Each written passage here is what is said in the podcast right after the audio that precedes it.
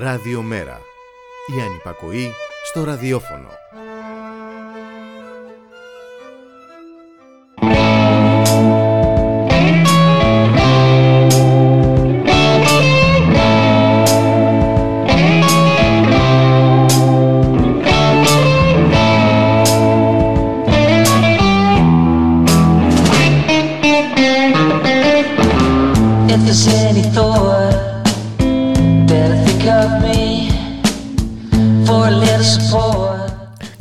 Καλησπέρα, καλησπέρα, καλησπέρα. Μόλις ξεκινάει η εκπομπή μετά την απαγόρευση.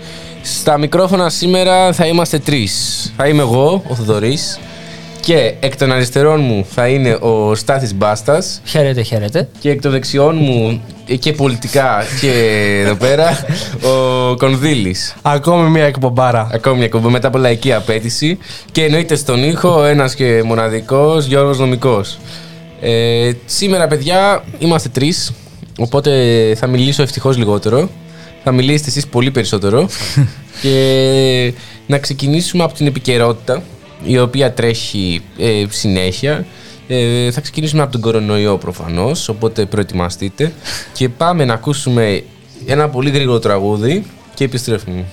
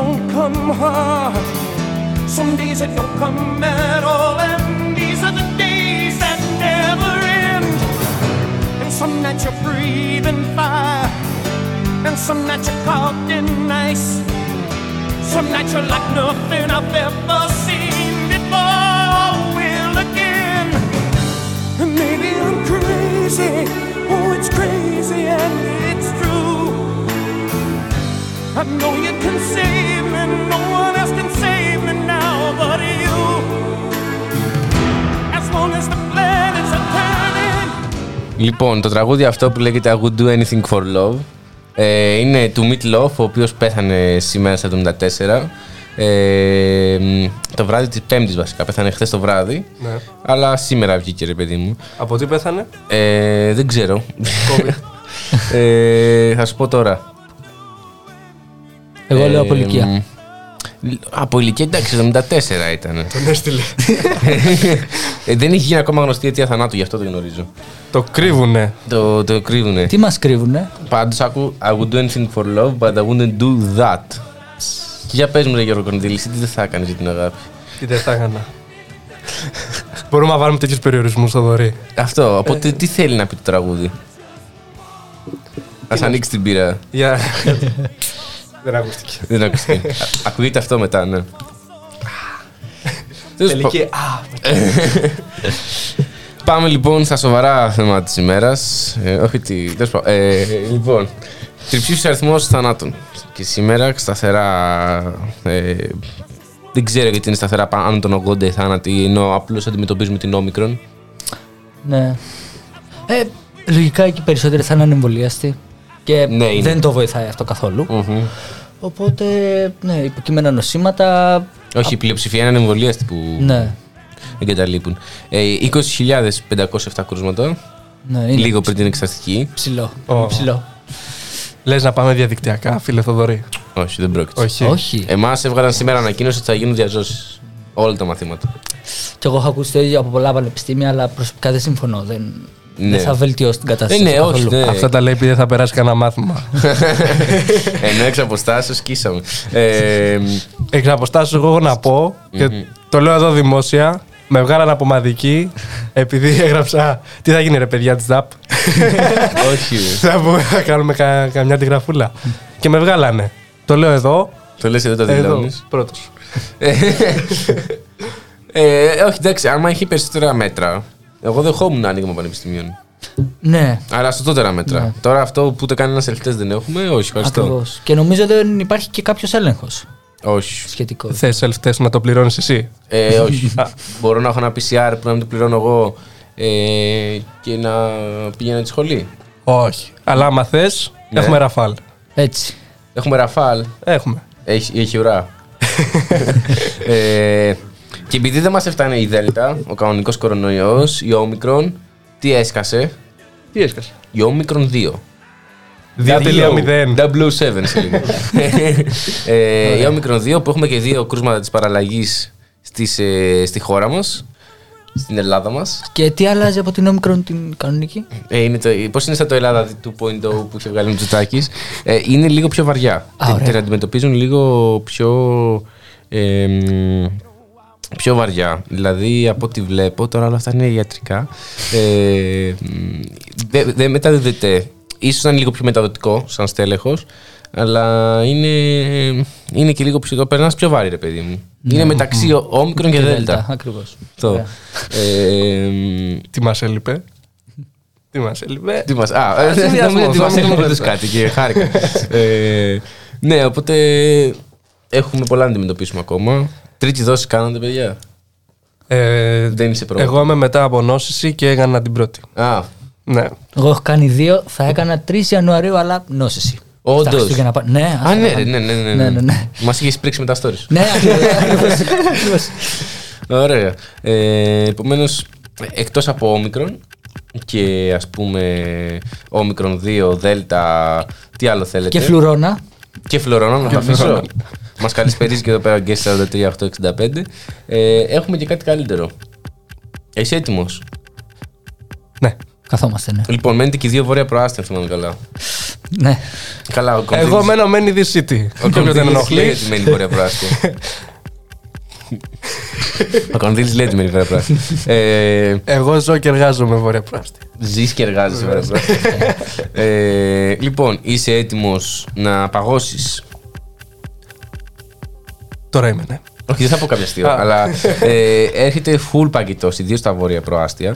Ε, μ, κάτω του μηδενός στις θερμοκρασίες. Θα ξεκινήσει από σήμερα η πτώση θερμοκρασίας. Ε, θα σαρώσει τη χώρα από βορρά μέχρι τον νότο, λένε εδώ πέρα.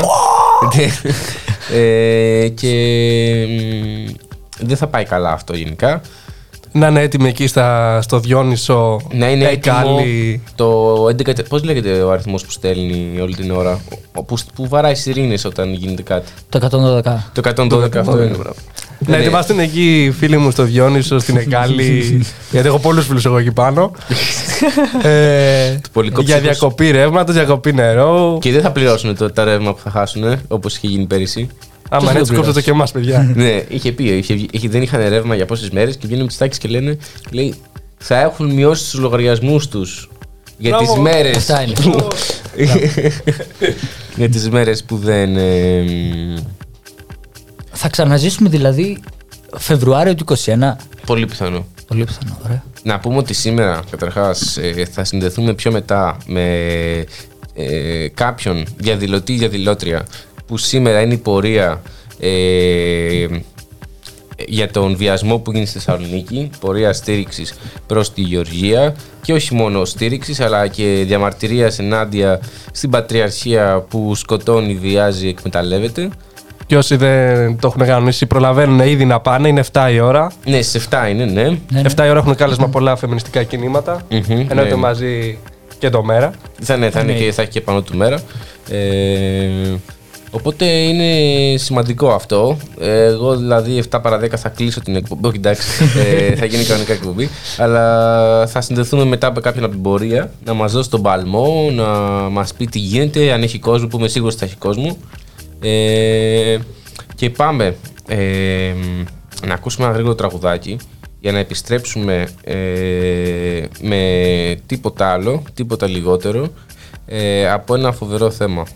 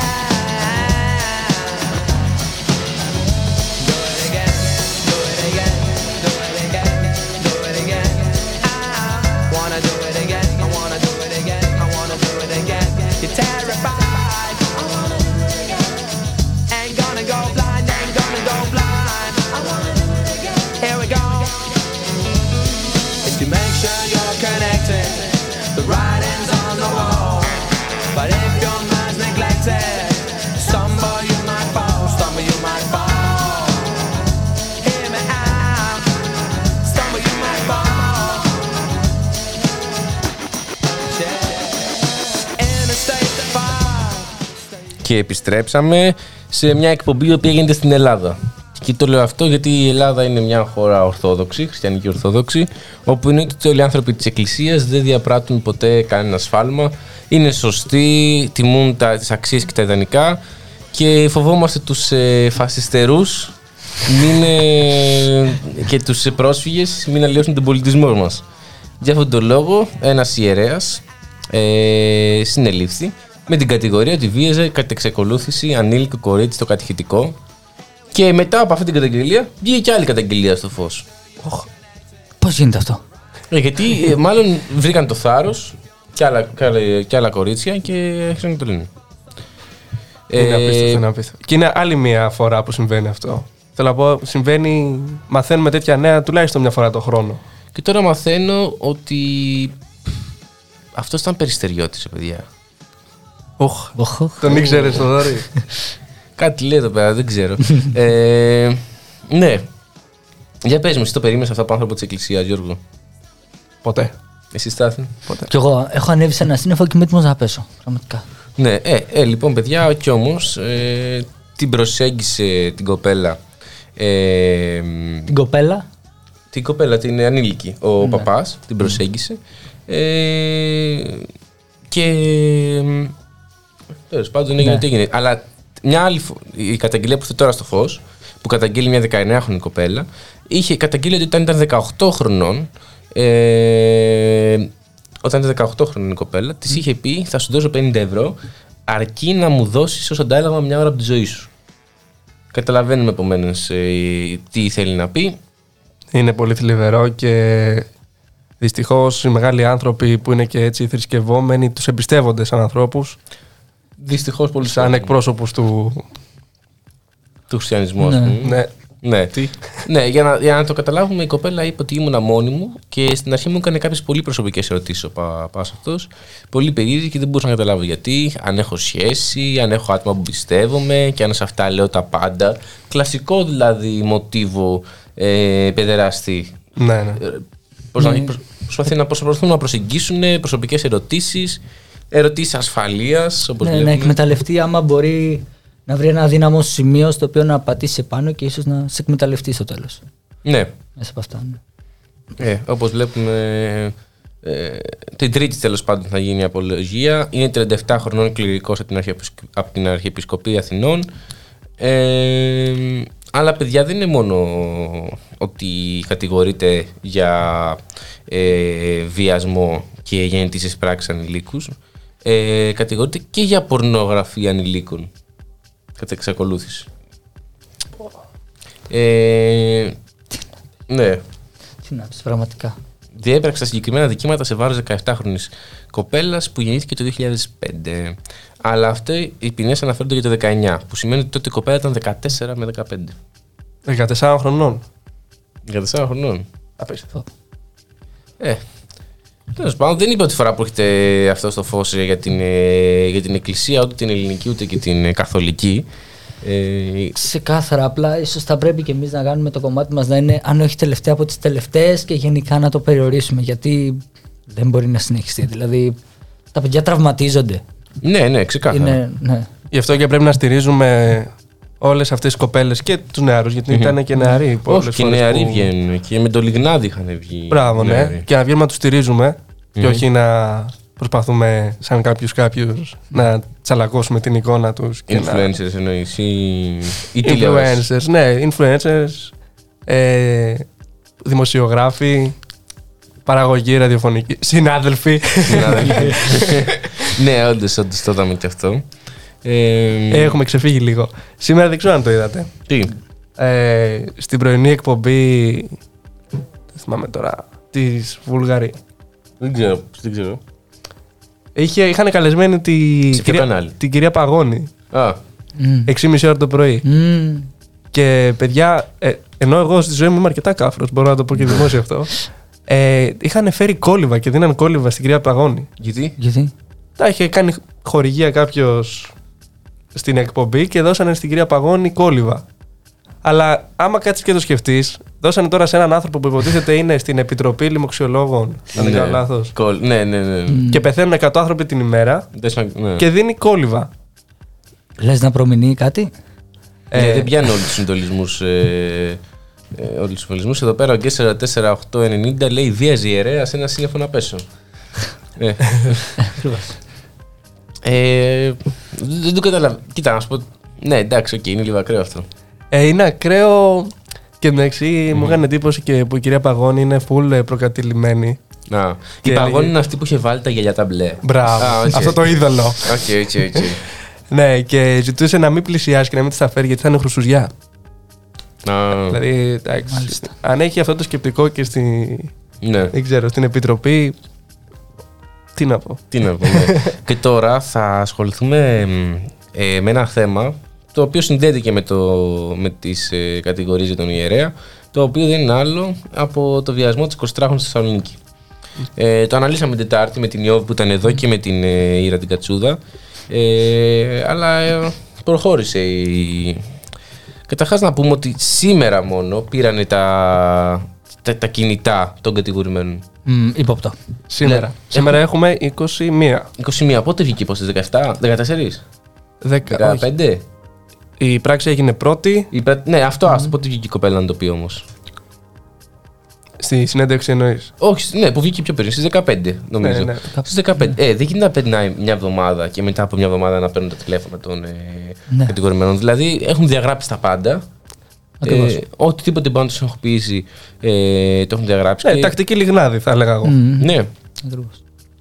Επίσης, να πούμε ότι και σήμερα είχαμε χθες από τον δικηγόρο της 24χρονη για την καθυστέρηση τοξικολογικέ της. Ε, γιατί ε, να πούμε ότι οι τοξικολογικές έγιναν ε, τέσσερις μέρες, πέντε μέρες. Όχι. Πόσες μέρες έγιναν μετά από το, από το διασμό. Οι τοξικολογικές έγιναν 14 μέρες. 14 μέρες. Ναι. Και, η, και ο τερδικαστή την είδε ε, 4 μέρες μετά. Να, δεν κάνω λάθος. Ναι, γιατί. Ε, το είπαμε και την, προηγου- και στην Τετάρτη αυτό. Ε, ναι, ε, και οι τοξικολογικές έγιναν 14 μέρες μετά. 14 μέρες. Και που βρήκαν κάτι είναι θαύμα από εδώ. Γιατί 14 μέρες μετά θα μπορούσε να το είχε αποβάλει άνετο οργανισμός. Ναι, ναι, εννοείται. Φαντάσου πόσο βαρύ ήταν, έτσι. Τέλος πάντων, η συνέντευξη αξίζει πολύ να τη δούμε της ε, Γεωργίας που έχει δώσει στον. Ε, Πώς λέγεται, Τρενταφυλόπουλο. Τρενταφυλόπουλο. Τρενταφυλόπουλο. Ε, Ανεξάρτητα του Τρενταφυ- του Τρενταφυλόπουλου, είναι πολύ ωραία συνέντευξη και ε, καταλαβαίνεις απόλυτα το, το σκηνικό, πόσο καλά οργανωμένη ήταν ε, και πόσο αδίσταχτη. Ναι, ναι. Εγώ τη θαύμασα δηλαδή που βγήκε Μμ. δημόσια, δεν έγριψε ούτε το πρόσωπό του ούτε τίποτα και μπήκε με θάρρος και ανέλησε ό,τι της συνέβη. Ναι. Ό,τι της συνέβη. Που είναι πάρα πολύ δύσκολο. Είναι πάρα πολύ δύσκολο όταν έχεις ε, ναρκωθεί, έχεις βιαστεί, έχεις. Σε έχουν φέρει σε αυτή την κατάσταση. Μμ. Να βγεις, να βρεις το θάρρος πρώτα και να βγεις να το πεις δημόσια. Και γι' Ναι, αυτό ναι. και πρέπει να στηρίζουμε κάθε κοπέλα που βγαίνει. Και ξέρεις τι, δεν είναι μόνο ότι βιάστηκε, ναρκώθηκε από ε, κάτι αδίσταχτους ε, άντρες, είναι ότι αυτοί οι συγκεκριμένοι άντρες είναι και μια οικονομική ελίτ. Όχι μόνο της Θεσσαλονίκης και της Ελλάδας. Δηλαδή είχαμε δει, σχετίζονται με την Coca-Cola.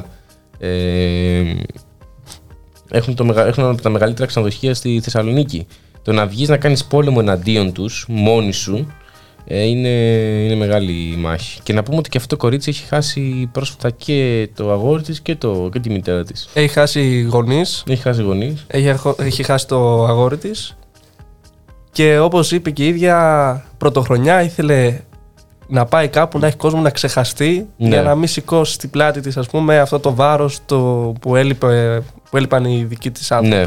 Και η ηρωνία είναι σε όλο αυτό ότι δυστυχώς αυτό το γεγονός της έμεινε αξέχαστο με ένα δυσάρεστο τρόπο. ναι. Με ένα πολύ δυσάρεστο τρόπο. Ε, ελπίζω όσο προχωράνε οι μέρες να προχωρήσει και η υπόθεση ε, και να πραγματικά τα, τα χτίνη τα οποία τη βίασαν να, να βρεθούν πίσω από τις μπάρες και όχι για έξι μήνες με αναστολή ή να, να πληρώσουν με εγγύηση. Ισόβια, ισόβια. Ισόβια, ισόβια. Όχι σαν τους χρυσαυγίτες που βγαίνουν. Ε. Ε, όχι σε σερβίς που πηγαίνουν για λόγους ε, ψυχικής υγείας κιόλας. Ψυχικής συνδύη. ναι, ναι. Ψυχικής αηδίας. ψυχικής. ε, ε, και πριν πάμε για να ακούσουμε ένα τραγουδάκι. Να, ε, πω, να πω κάτι πρώτα. Πες, πες, πες. Είναι θαυμάσια και η δουλειά που έχει κάνει ο, ο Ηλίας Γιώνης στο Ναι. Instagram, ο μικρός πριγκιπάκος, ο οποίος έχει χτίσει ένα τείχος προστασίας Μμμ. ε, ενάντια σε όλους αυτούς Μμμ. Και βέβαια έχουν βρει το θάρρος πάρα πολλοί κόσμος Και τους έχει μιλήσει. και τους στέλνουν συνέχεια, συνέχεια δηλαδή Ναι, ναι, ναι. άμα δείτε τα stories ακόμα και σήμερα θα, ακούσε, θα διαβάσετε για ονόματα, για χρηματισμούς για εκβιασμούς να μην μιλήσουν Μακάρι να βγουν όλα στη φορά. Πέντε χιλιάρικα δίνανε. Για να. Έλα και μην μιλήσεις, πέντε χιλιάδες ευρώ. Τι Πέντε ξέρεις κα- τι, κα- κάποιοι ξεχάνε για τον μικρό πριγκιπάκο, τον Γκιόνι δηλαδή, τον Ηλιά Γκιόνι, ότι είναι και αυτός που είχε βγάλει την υπόθεση με τον Στάθη Παναγιοτόπουλο, γιατί είναι εκείνος που αποκάλυψε το θέμα με το revenge porn. Ναι, ναι, ναι. Ναι, δηλαδή. εμ, αυτό όμως που είναι το προβληματικό σε αυτό είναι ότι δέχεται απειλές για τη ζωή του. Γιατί Ναι, υπάρχουν πολιτικοί και επιχειρηματίες στο κύκλωμα. Μεγάλοι. Είναι ένα ολόκληρο κύκλωμα μαστροπίας. Αυτό.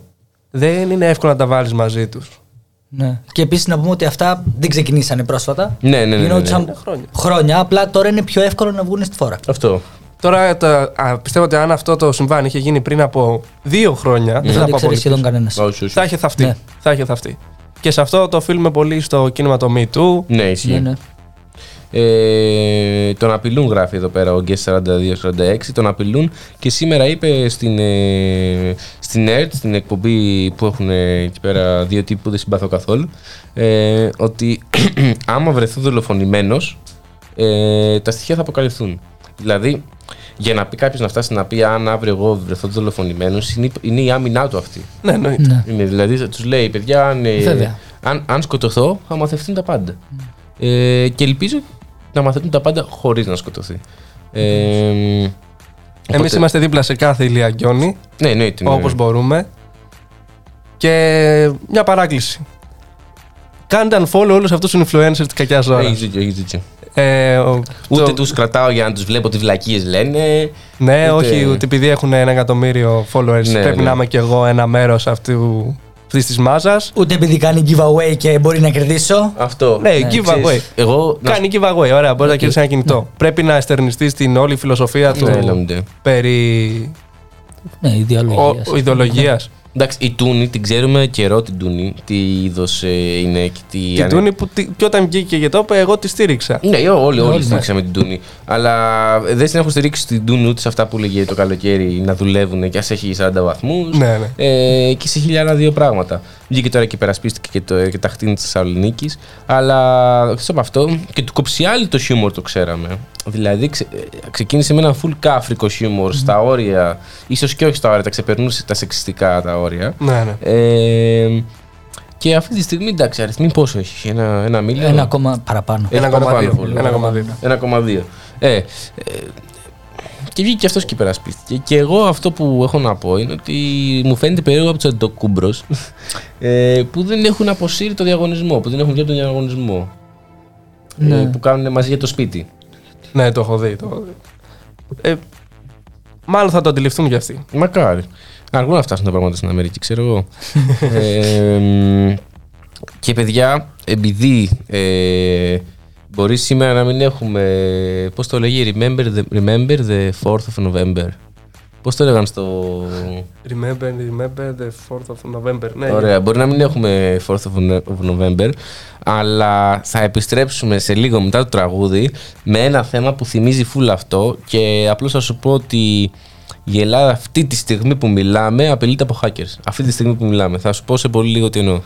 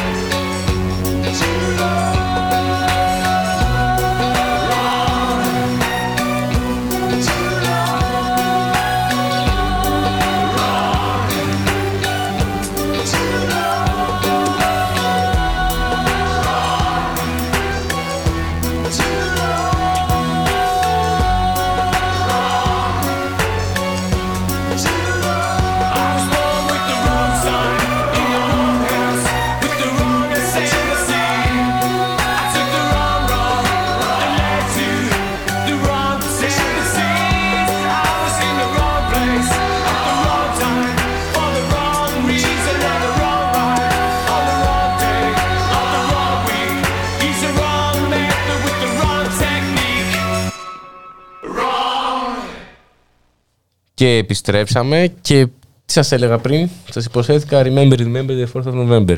Και γιατί σας το υποσχέθηκα αυτό, γιατί συναγερμός για επίθεση από hackers στο ελληνικό κοινοβούλιο παρασκευα- παραβιάστηκαν 60 λογαριασμοί emails. Ω, Ξέρουμε ποιανόν. Άντωνη, όχι, δεν ξέρω, αλλά θα σου πω ότι ε, παραβιάστηκαν περίπου 60 λογαριασμοί ηλεκτρονικού ταχυδρομείου και βουλευτών και εργαζομένων και κοινοβουλευτικών συντακτών. Δεν πιστεύω να πειράξανε τους δικούς μας. Δεν νομίζω. Οι δικοί Α. μας. Κανένα τους πειράξουν δεν έχουν κάτι να κρύψουν, πιστεύω. Αλλά άμεσα διακόπηκε η λειτουργία των, του webmail των χρηστών ε, και ενημερώθηκαν οι αρμόδιες οπτικές αρχές. Ε, τι, τι λες να το έκαναν. Οι Τουρκοί. Τούρκοι πράκτορες. Τούρκοι πράκτορες. Εσύ; Ε, και εγώ το πιστεύω γιατί είδανε τα ραφάλ που ήρθαν και σου λέει: Όπα, κάτι πρέπει να κάνουμε. Κάτι πρέπει να κάνουμε, να, να, να του πολεμήσουμε Ε, από μέσα. Η αλήθεια είναι ότι ε, πέφτουμε πολλές φορές σαν κράτος ε, θύμα hackers που κλέβουν Ναι. στοιχεία, ξέρω εγώ, όπως είχε γίνει στη Θεσσαλονίκη πριν λίγα χρόνια και Τι μετά είχαν ζητάνε κλέψει; λίτρα. Είχαν κλέψει πάρα πολλά αρχεία από το Δήμο Θεσσαλονίκης, πολιτών, άχρηστα. Α, Α, αρχεία θέλω να πω. Ναι, δεν είναι ναι, εκεί ναι. κάτι ουσιαστικό, δεν είναι Ναι, ναι, το email ναι, του ναι. Πρωθυπουργού. Ούτε Ωστόσο, προσωπικά ζητούσαν, δεδομένα, ας πούμε. ναι, ουσιαστικά ζητούσαν λίτρα μετά, τα οποία εν τέλει δεν τα δώσανε Ναι. από ό,τι θυμάμαι και τους πήγανε κόντρα όσο γίνεται. Αλλά δεν τους βρήκαν ποτέ. Απλά άλλαξαν ναι. όλο το σύστημα πάλι από την αρχή στο Δήμο Θεσσαλονίκης. Μήπως ήταν απλώς μια πίεση για αλλαγή του συστήματος από την αρχή; Μήπως αυτό ήταν. ε, Δηλαδή, οι ανήθικοι hackers που κάνανε τη χακεριά ήταν ταυτόχρονα και οι ηθικοί hackers που φτιάξανε μετά τους υπολογιστές. Αυτό, αυτό ήθελαν. Ήθελαν να βελτιώσουν το σύστημα, της- το δημόσιο σύστημα καταγραφής δεδομένων. Αυτό θέλανε. Αυτό θέλανε. Ναι, Δεν θέλανε τα εκατομμύρια που ζητήσανε. ε, ναι επομένως. δεν είναι κορονοϊός, πια το λέω εδώ και 10 εβδομάδες αυτό.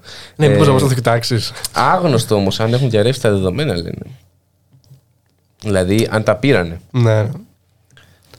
Και δεν νομίζω ότι θα το μάθουμε κιόλας. Ναι, ειδικά αν είναι κάτι σημαντικό.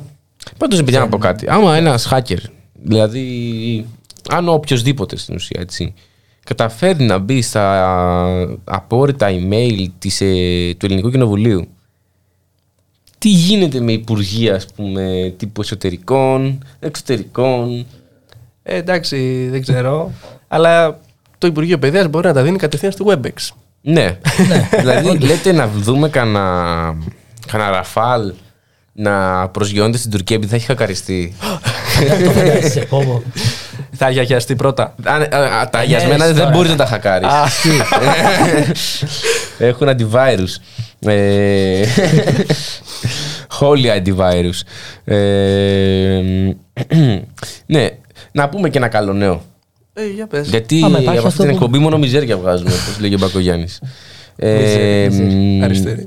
Όταν είχε βγει η Σοφία Μπεκατόρου και είχε πει ότι με παρενοχλούσε ο πρόεδρος της Ομοσπονδίας, τι έγινε, δυστυχώς είχε παραγραφεί το, το έγκλημα. Ναι, ναι. Γι' αυτό ε, μία άλλη αθλήτρια, η, δυστυχώς δεν θυμάμαι το όνομά της, ε, ναι, ε, πήγε, πήγε αυτή, γιατί και την ίδια την είχε παρενοχλήσει ο, ο πρόεδρος της Ομοσπονδίας, όταν ήταν δεκα, κάτω από 14.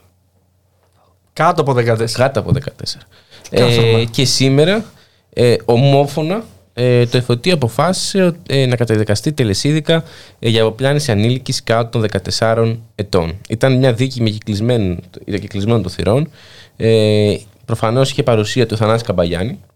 Ε, Γνωστός και- ναι. ε, στις επάλξεις πάντα ο Καβαγιάννη. Ακριβώς. Ε, και η Σοφία Μπεκατόρου ήταν εκεί για να στηρίξει. Ε, ο Καμπαγιάννης ως δικηγόρος. Ε, καλά νέα. Ναι, εννοείται ότι είναι καλό. ναι. Είναι μια αρχή. Είναι μια αρχή. Νομίζω ότι ε, τώρα κάποιος ο οποίος νιώθει δυνατός από τη θέση του να πάει να παρενοχλήσει, να βιάσει, να χτυπήσει ε, κάποια κοπέλα, νομίζω πια θα το, θα το σκεφτεί και δεύτερη φορά.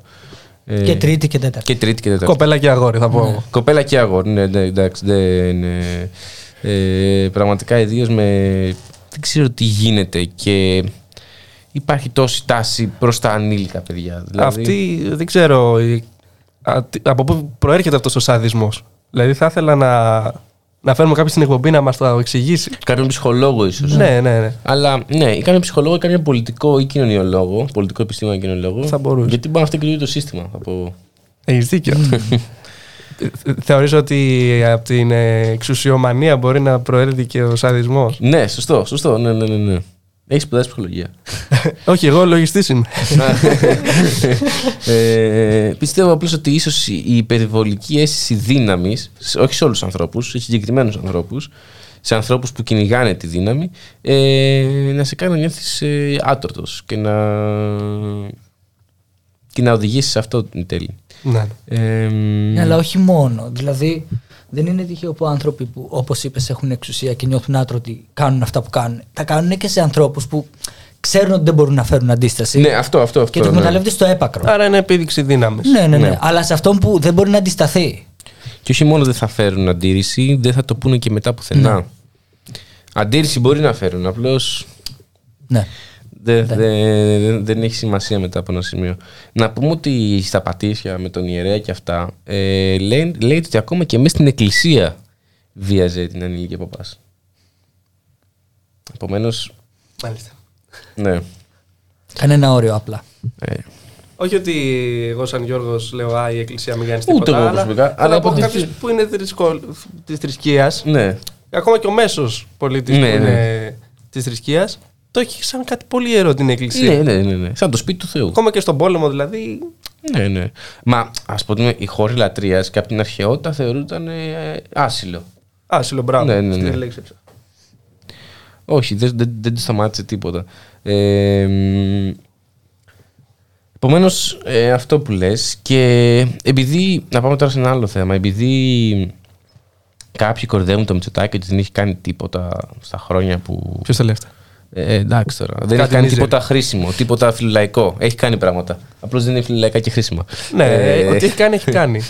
ε, δεν είναι ότι δεν έχει παράξει έργο τα τελευταία χρόνια. Απλώς αυτό το έργο καλύτερα να μην είχε παραχθεί. Ε, Αυτό το έργο εξυπηρετεί τους λίγους. Αυτό. Ε, μ, τι έγινε, τι, τι σύσκεψη έκανε σήμερα η Πρωθυπουργάρα; Τι συσκέψη έκανε; Ε, Πώς να απαγορεύσει το Μητσοτάκι. Το, όχι. Ε, είναι μια νέα πρωτοβουλία. Μια νέα πρωτοβουλία του Υπουργείου Περιβάλλοντος και Ενέργειας. Χατζηδάκης είναι εκεί. Χα- Όχι, όχι, ο Χατζηδάκης ήταν πριν εκεί. Τώρα είναι ήταν εργασίας πριν. ο Χατζηδάκης. Ω, σωστά, ναι. ναι, ναι. Άρα, να πούμε και γι' αυτό μετά. Θα πούμε, γιατί θες. Ναι. Ό,τι θες. Έχετε ένα πυλό. Θα τα πούμε. Πούμε έξω. Έξω από τα δόντια. Ε, έτσι πρέπει να είχαμε ονομάσει την εκπομπή τελικά. Έξω από τα δόντια. Ε, είσαι έτοιμος να ακούσεις την πρωτοβουλία; Α, Περιμένω. Απάτα βουνά. Κάτι διάβασα. κάτι, κάτι πήρε το μάτι σου. Για πες μας λεπτομέρειες πάνω σε αυτό. Αυτά. Σαν ιδέα είναι καλό. Έξι παρθένα βουνά θα τα, περιβα... θα τα θωρακίσουν περιβαλλοντικά. Ένα λεπτάκι. Τα παρθένα βουνά εδώ στην Ελλάδα είναι έξι. Ε, ναι. Σύμφωνα με το Μητσοτάκι. Μάλιστα. Και τι θα τα Λευκά θεωρήσει- όρη, Ναι. τα ήγετος, το σάος στη Σαμοθράκη. Δεν ξέρω γιατί το διευκρινίζει, μάλλον υπάρχει και άλλος σάος. ναι. την Τύμφη, τον Σμόλικα στην Πίνδο και το, όρο, ο- και το όρος Χατζής στη Θεσσαλία προς τιμή του δημοσιογράφου. ξέρεις. Ε, Μισό λεπτάκι. Ο Όλυμπος; ο Όλυμπος έχει διόδια. Αυτή είναι η, η, η, η, η δυνατότητα που μπορούμε να κάνουμε. Πόσο είναι, 6-8 ευρώ; Νομίζω είναι 12 ευρώ. για φοιτητές; Για φοιτητές είναι 3. ε, μ, Όχι γιατί κανένας φοιτητή θα πίνει τώρα στον Όλυμπο. Ρε, γιατί μπελί να μην είμαστε κάτσει να όλοι. διαβάσει. Το πολύ πολύ να πάμε μέχρι Μπάνσκο μαζί με, τη ΔΑΠ και. αυτό, Κάνει και αυτό. διαφήμιση προγραμμάτων εδώ πέρα. ε, Ξύλο και κουμφού σε δάπνο του φουκού θα Καλά τα πάμε. λες. ε, ξύλο και καράτες στον άλλο, στο άλλο πορτοσάλτε. Περαστικά να ευχηθούμε στον άλλο Όποιο- πορτοσάλτε. Περαστικά, ειλικρινά. στην αδελφική αλληλεγγύη. Να είναι καλά να επανέλθει γιατί ξυπνάω το πρωί και δεν τον βλέπω και στεναχωριέμαι. Και νομίζω πέρασε δεύτερη φορά κορώνα, έτσι. Αλήθεια. Ε, Αφού πάει Νομίζω στο χρονοπάρτι. ξαναπέρασε. Ακριβώς. Πάει στο χρονοπάρτι. Και σε πορείες, άστα. Και σε πιλωτές. Ναι. Σεξις πλέον. Ε, κοίτα τώρα εδώ τι έγινε. Λοιπόν, σε αυτές τις περιοχές δεν θα μπορεί πλέον να κατατιμηθεί γη. Δεν θα μπορούν να ανοιχτούν νέοι δρόμοι, ωραία φίλε. Καλό είναι ότι δεν μπορούν να εγκατασταθούν αναμογεννήτριε. Μένει μόνο να το δούμε αυτό. Ε, θα μπορώ να Ε, στείλω. θα έχουν βάλει σε, όλες, σε όλα Σε τα όλα τα άλλα βουνά. βουνιά. Ναι, Και και θα- σου λέει εντάξει, άσε και έξι. Α μην φανούμε εντελώς. για να στέλνουμε κάρτες, ξέρω εγώ. Ναι, Να ναι, βγάλουμε ναι, φωτογραφία. ναι. Μην φανούμε εντελώς ακραία, ας πούμε, Ναι, ότι μωρέ, βάζουμε ναι. σε όλα τα βουνά. Ε, Αφού, θα- κατε, συγγνώμη, αφού κατέργησε όλους τους εθνικούς δρυμούς, πάρνει θα. Ναι, κατε- ναι, ναι, ναι, ναι, ναι. Τώρα Και σου της λέει- Natura. Ναι, ναι, ναι, και Natura. Και σου λέει. Α, εντάξει, έξι βουνά όμως. Έξι Έξι βουνά. ολόκληρα βουνά. Θα είναι απάτητα. Ε, ε, α, Ο- Συγγνώμη, ούτε ο ίδιος θα πάει. Ε, θα πάει να δει πώς πάει το πρόγραμμα. Α, ναι. Ε, Το πρόγραμμα εμβολιασμού στον Τάγετο. θα μπορούν να συντηρηθούν ιστορικά μονοπάτια. Θα αναβαθμιστεί η σήμανσή τους. Αφού δεν θα έχει δρόμο. θα προσφέρονται ακόμα περισσότερο για εκδρομή, πεζοπορία, αθλητισμό και δράσεις οικοτουρισμού. Ναι, παιδιά, αυτό εμένα με αγχώνει. Γιατί Ναι, τέτοια γιατί- λέγανε για τα κτήματα του Βασιλιά στην Πάρνηθα. Ναι. Και το καλοκαίρι κάηκαν όλα. Είναι και Γιατί λέμε, λίγο. Εγώ που είμαι αντιβασιλικός, πρέπει να τα λέω χτυμάτα του Βασιλιά. Του τέος. Του Τέος. Ναι. Και ε, δεν μπορείς να μπεις με μοτοκρό μέσα από τότε που είχε γίνει και χαμός. Αλλά Ναι, η άμα είσαι- Μαρέβα; Η Μαρέβα και άμα είσαι Μαρέβα και ο Κονδύλης μπορείς να πας. Α, Τι κονέ έχει ο Κονδύλης, ρε παιδιά. Ε, Έψαχνα τη Μαρέβα. Έψαχνα να την παρέμβω. Τη Βίκη την Καζιάρ. Ε, Και ξέρεις λίγο ποιο είναι το περίεργο. Ότι λέει την ίδια στιγμή θα απαγορεύονται οι και αυτά. Αλλά Οπ. θέλω επίσης να επισημάνω ότι αυτή την πρωτοβουλία σε καμία περίπτωση, αυτή η πρωτοβουλία σε καμία περίπτωση δεν θέτει σε αμφισβήτηση τον παράλληλο πυλώνα της ανάπτυξης των ανα- ανανεώσιμων πηγών ενέργειας. Άρα μπορεί και να μπει, να μπει καμιά αναμογεννήτρια. Μα Ε, μπουν ολικά, ξέρω εγώ, ξέρεις. Α. Θα το κάνουμε έτσι. να μπει. να Ο- μπουν πάνελ. Πάνω στο Ρε, χιόνι. ξέρεις ποιος είναι υπουργό περιβάλλοντος και ενέργειας. Υφυπουργός. Ναι. Όχι, δεν θυμίσαι. Θυμάσαι ποιος έκανε την εκπομπή στην ΕΡΤ με τα ταξίδια; Από το Που ήταν παλιά στο Ο ποτάμι. ευθύνη πλέτσα. Α, Εσύ Γιώργο κατάλαβες. Όχι. έχει πάρει από το ποτάμι. Ο Αμυρά. Ο Αμυρά. Μπράβο, ναι, ναι. Τι, συγγνώμη, αθλητισμού δεν ήταν αυτός. Γενικός γραμματέας αθλητισμού. Έχει, έχει κάνει και τέτοιο. Εγώ έπαιζα μπουνιές μαζί του για το γήπεδο στο Ολυμπιακό χωριό. Α, ναι. Τε, το, που ήταν παραμελημένο και τώρα πέρασε στη Γενική Γραμματεία Αθλητισμού και είναι ακόμα παραμελημένο. Ο Κώστας Ρέκας πάντως. Σκρέκας, πώς λέγεται αυτός, είναι υπουργός περιβάλλοντος και ενέργειας. Μμ. Ε, δεν ξέρω. Τι, τι γίνεται. Αυτός σε μια εκπομπή έκανε. Έχει καταφέρει να πάρει υπουργείο. Μπράβο, μπράβο. Ο, Έλα, Θοδωρή.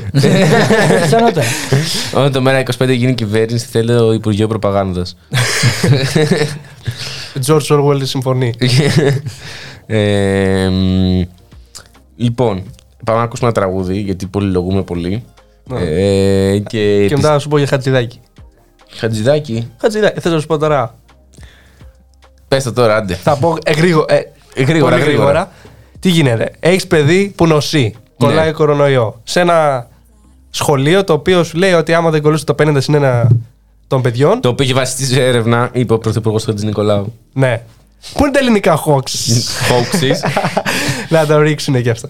Τέλος πάντων. Ε, άμα νοσήσει λοιπόν το παιδί σου, εκεί που υποτίθεται έπαιρνες 14 μέρες ε, άδεια μετά ναι, από ναι, το, το είπαμε, αλλά ξαναπέστε, έχει πολύ νόημα. Ναι, θα το ξαναπώ, γιατί θέλω να κάνω και μια αναφορά άλλη. Ε, πλέον είναι στις τρεις μέρες και είναι 50% του μισθού και συν μία μέρα που σου κόβεται από την άδεια την οποία την πληρώνεσαι και μετά είναι από άδεια, άλλη άδεια, όχι ειδικού σκοπού, Ναι, την κανονική άδεια. στην κανονική άδεια. Και είναι διαφορετικό στο δημοσιοποιητικό τομέα, αλλά ναι. Ναι, και ακόμα λοιπόν πολλά σχολεία έχουν καταλήψει. Στην Πέμπτη είχε και μια πολύ δυναμική πορεία μαθητική. Μμμ. Ήταν και το Πανεπιστήμιο Δυτικής Αττική κάτω, βεβαίως. Να, το παδά παντού. Το Παδά. Ε, και θα σας πω τώρα για το δικό μου σχολείο, το οποίο πέρασα, το έκτο γέλα χαρνών, το οποίο ήταν πάντα στις επάλξεις. Δεν μπορώ να μόλον- ακούσω χειρότερο τίτλο από έκτο γέλα χαρνών. Έκτο δηλαδή. γέλα χαρνών. Ε, Μπορείς να ακούσει έκτο επάλα χαρνών. ε, Παλιότες. Έκτο επάλ Το BFC περιστερίου. ακόμα. Πρώτο επάλ περιστερίου. Πρώτο επάλ περιστερίου, Τα ντροπή. καλύτερα. Τι βγάζετε εκεί, ρε, ηλεκτρολόγους; Μητσοτάκι. ε, το οποίο έχει ακόμα κατάληψη λοιπόν. Μμ. Και ενώ τα παιδιά είχαν φτιάξει πανό, Ναι. ε, χθες το βράδυ πήγανε κάποια ορισμένα ε, φασιτοειδή. Μμ. Και, γιατί λέω φασιτοειδή, μην πω χρυσαυγητοειδή, Ναι. γιατί ας πούμε δεν υπάρχει ακόμα. Ναι. Σαν Είναι- οργάνωση μια χαρά όμως. Ακόμα. Still we rise. Τέλος πάντων, πήραν το πανό, το σκίσανε, ε, κάναν σβάστηκες Τι στον λες, τοίχο ρε; βεβαίως. Τα, και τα παιδιά. Σαν ε, ε, Θεσσαλονίκη μου μυρίζει η φάση. Μυρίζει θεσ- λίγο Θεσσαλονίκη. Η αλήθεια είναι και στο Μενίδη έχουμε υψηλά Α. ποσοστά ε, ακροδεξιών κινημάτων και κομμάτων. Ωστόσο το παλεύουμε. Το παλεύουμε. Τους βάζουμε κάτω. Α, άμα γίνει beef. άμα γίνει beef. άμα γίνει beef, τους βάζουμε κάτω. Αλλά ναι, και κατεβάσαν το πανό και τα παιδιά. Εμένα με πήραν τηλέφωνο αυτό το καμπταμελέ. ε, μας ρίξαν το πανό, τι θα γίνει. Πω, τώρα. πω, είσαι εξωσχολικός που, χα- που καλούν τα παιδιά το Λύκειο για, για ξύλο. Ε, εγώ Είσαι αυτό το πράγμα. έχω πολύ καλές σχέσεις ακόμα με τους καθηγητές και τον Λυκειάρχη. Και επειδή με ξέρουν, ε, σου λέει κάτσε να. Πω, πω, κλασικό φυτό που λέει εγώ τα πήγαν καλά και με τους μαθητές και με τους ε, καθηγητές. Τι, εγώ το βγάλα το Λύκειο με. πιο φυτό. Ευτυχώς δεν είχαμε τράπεζα θεμάτων Σε τότε. διακόπτω γιατί έχουμε έκτοτη είδηση. Οχ. Ανακοίνωση του Ανδρουλάκη. Η κυβέρνηση αδυνατεί να αντιμετωπίσει την ενεργειακή κρίση και το κύμα ακρίβεια. Μπράβο, ρε πρόεδρε. Τι είπε, ρε φίλε, είδε. Τα πιασε όλα, ρε φίλε. ε, αλήθεια δεν έχω καταλάβει τι συμβαίνει με αυτό. το Καθόλου άνθρωπο. γενικόλογη δήλωση. Καθόλου. Έχει κάνει κα- κάποια δήλωση πιο συγκεκριμένη. Ε, δεν, δεν έχω δει δεν κάτι. ξέρω. Ε, μ, λοιπόν, πάμε να ακούσουμε ένα τραγούδι και επιστρέφουμε με ένα πολύ δυναμικό άκουσμα μετά το τραγούδι. Φύγαμε.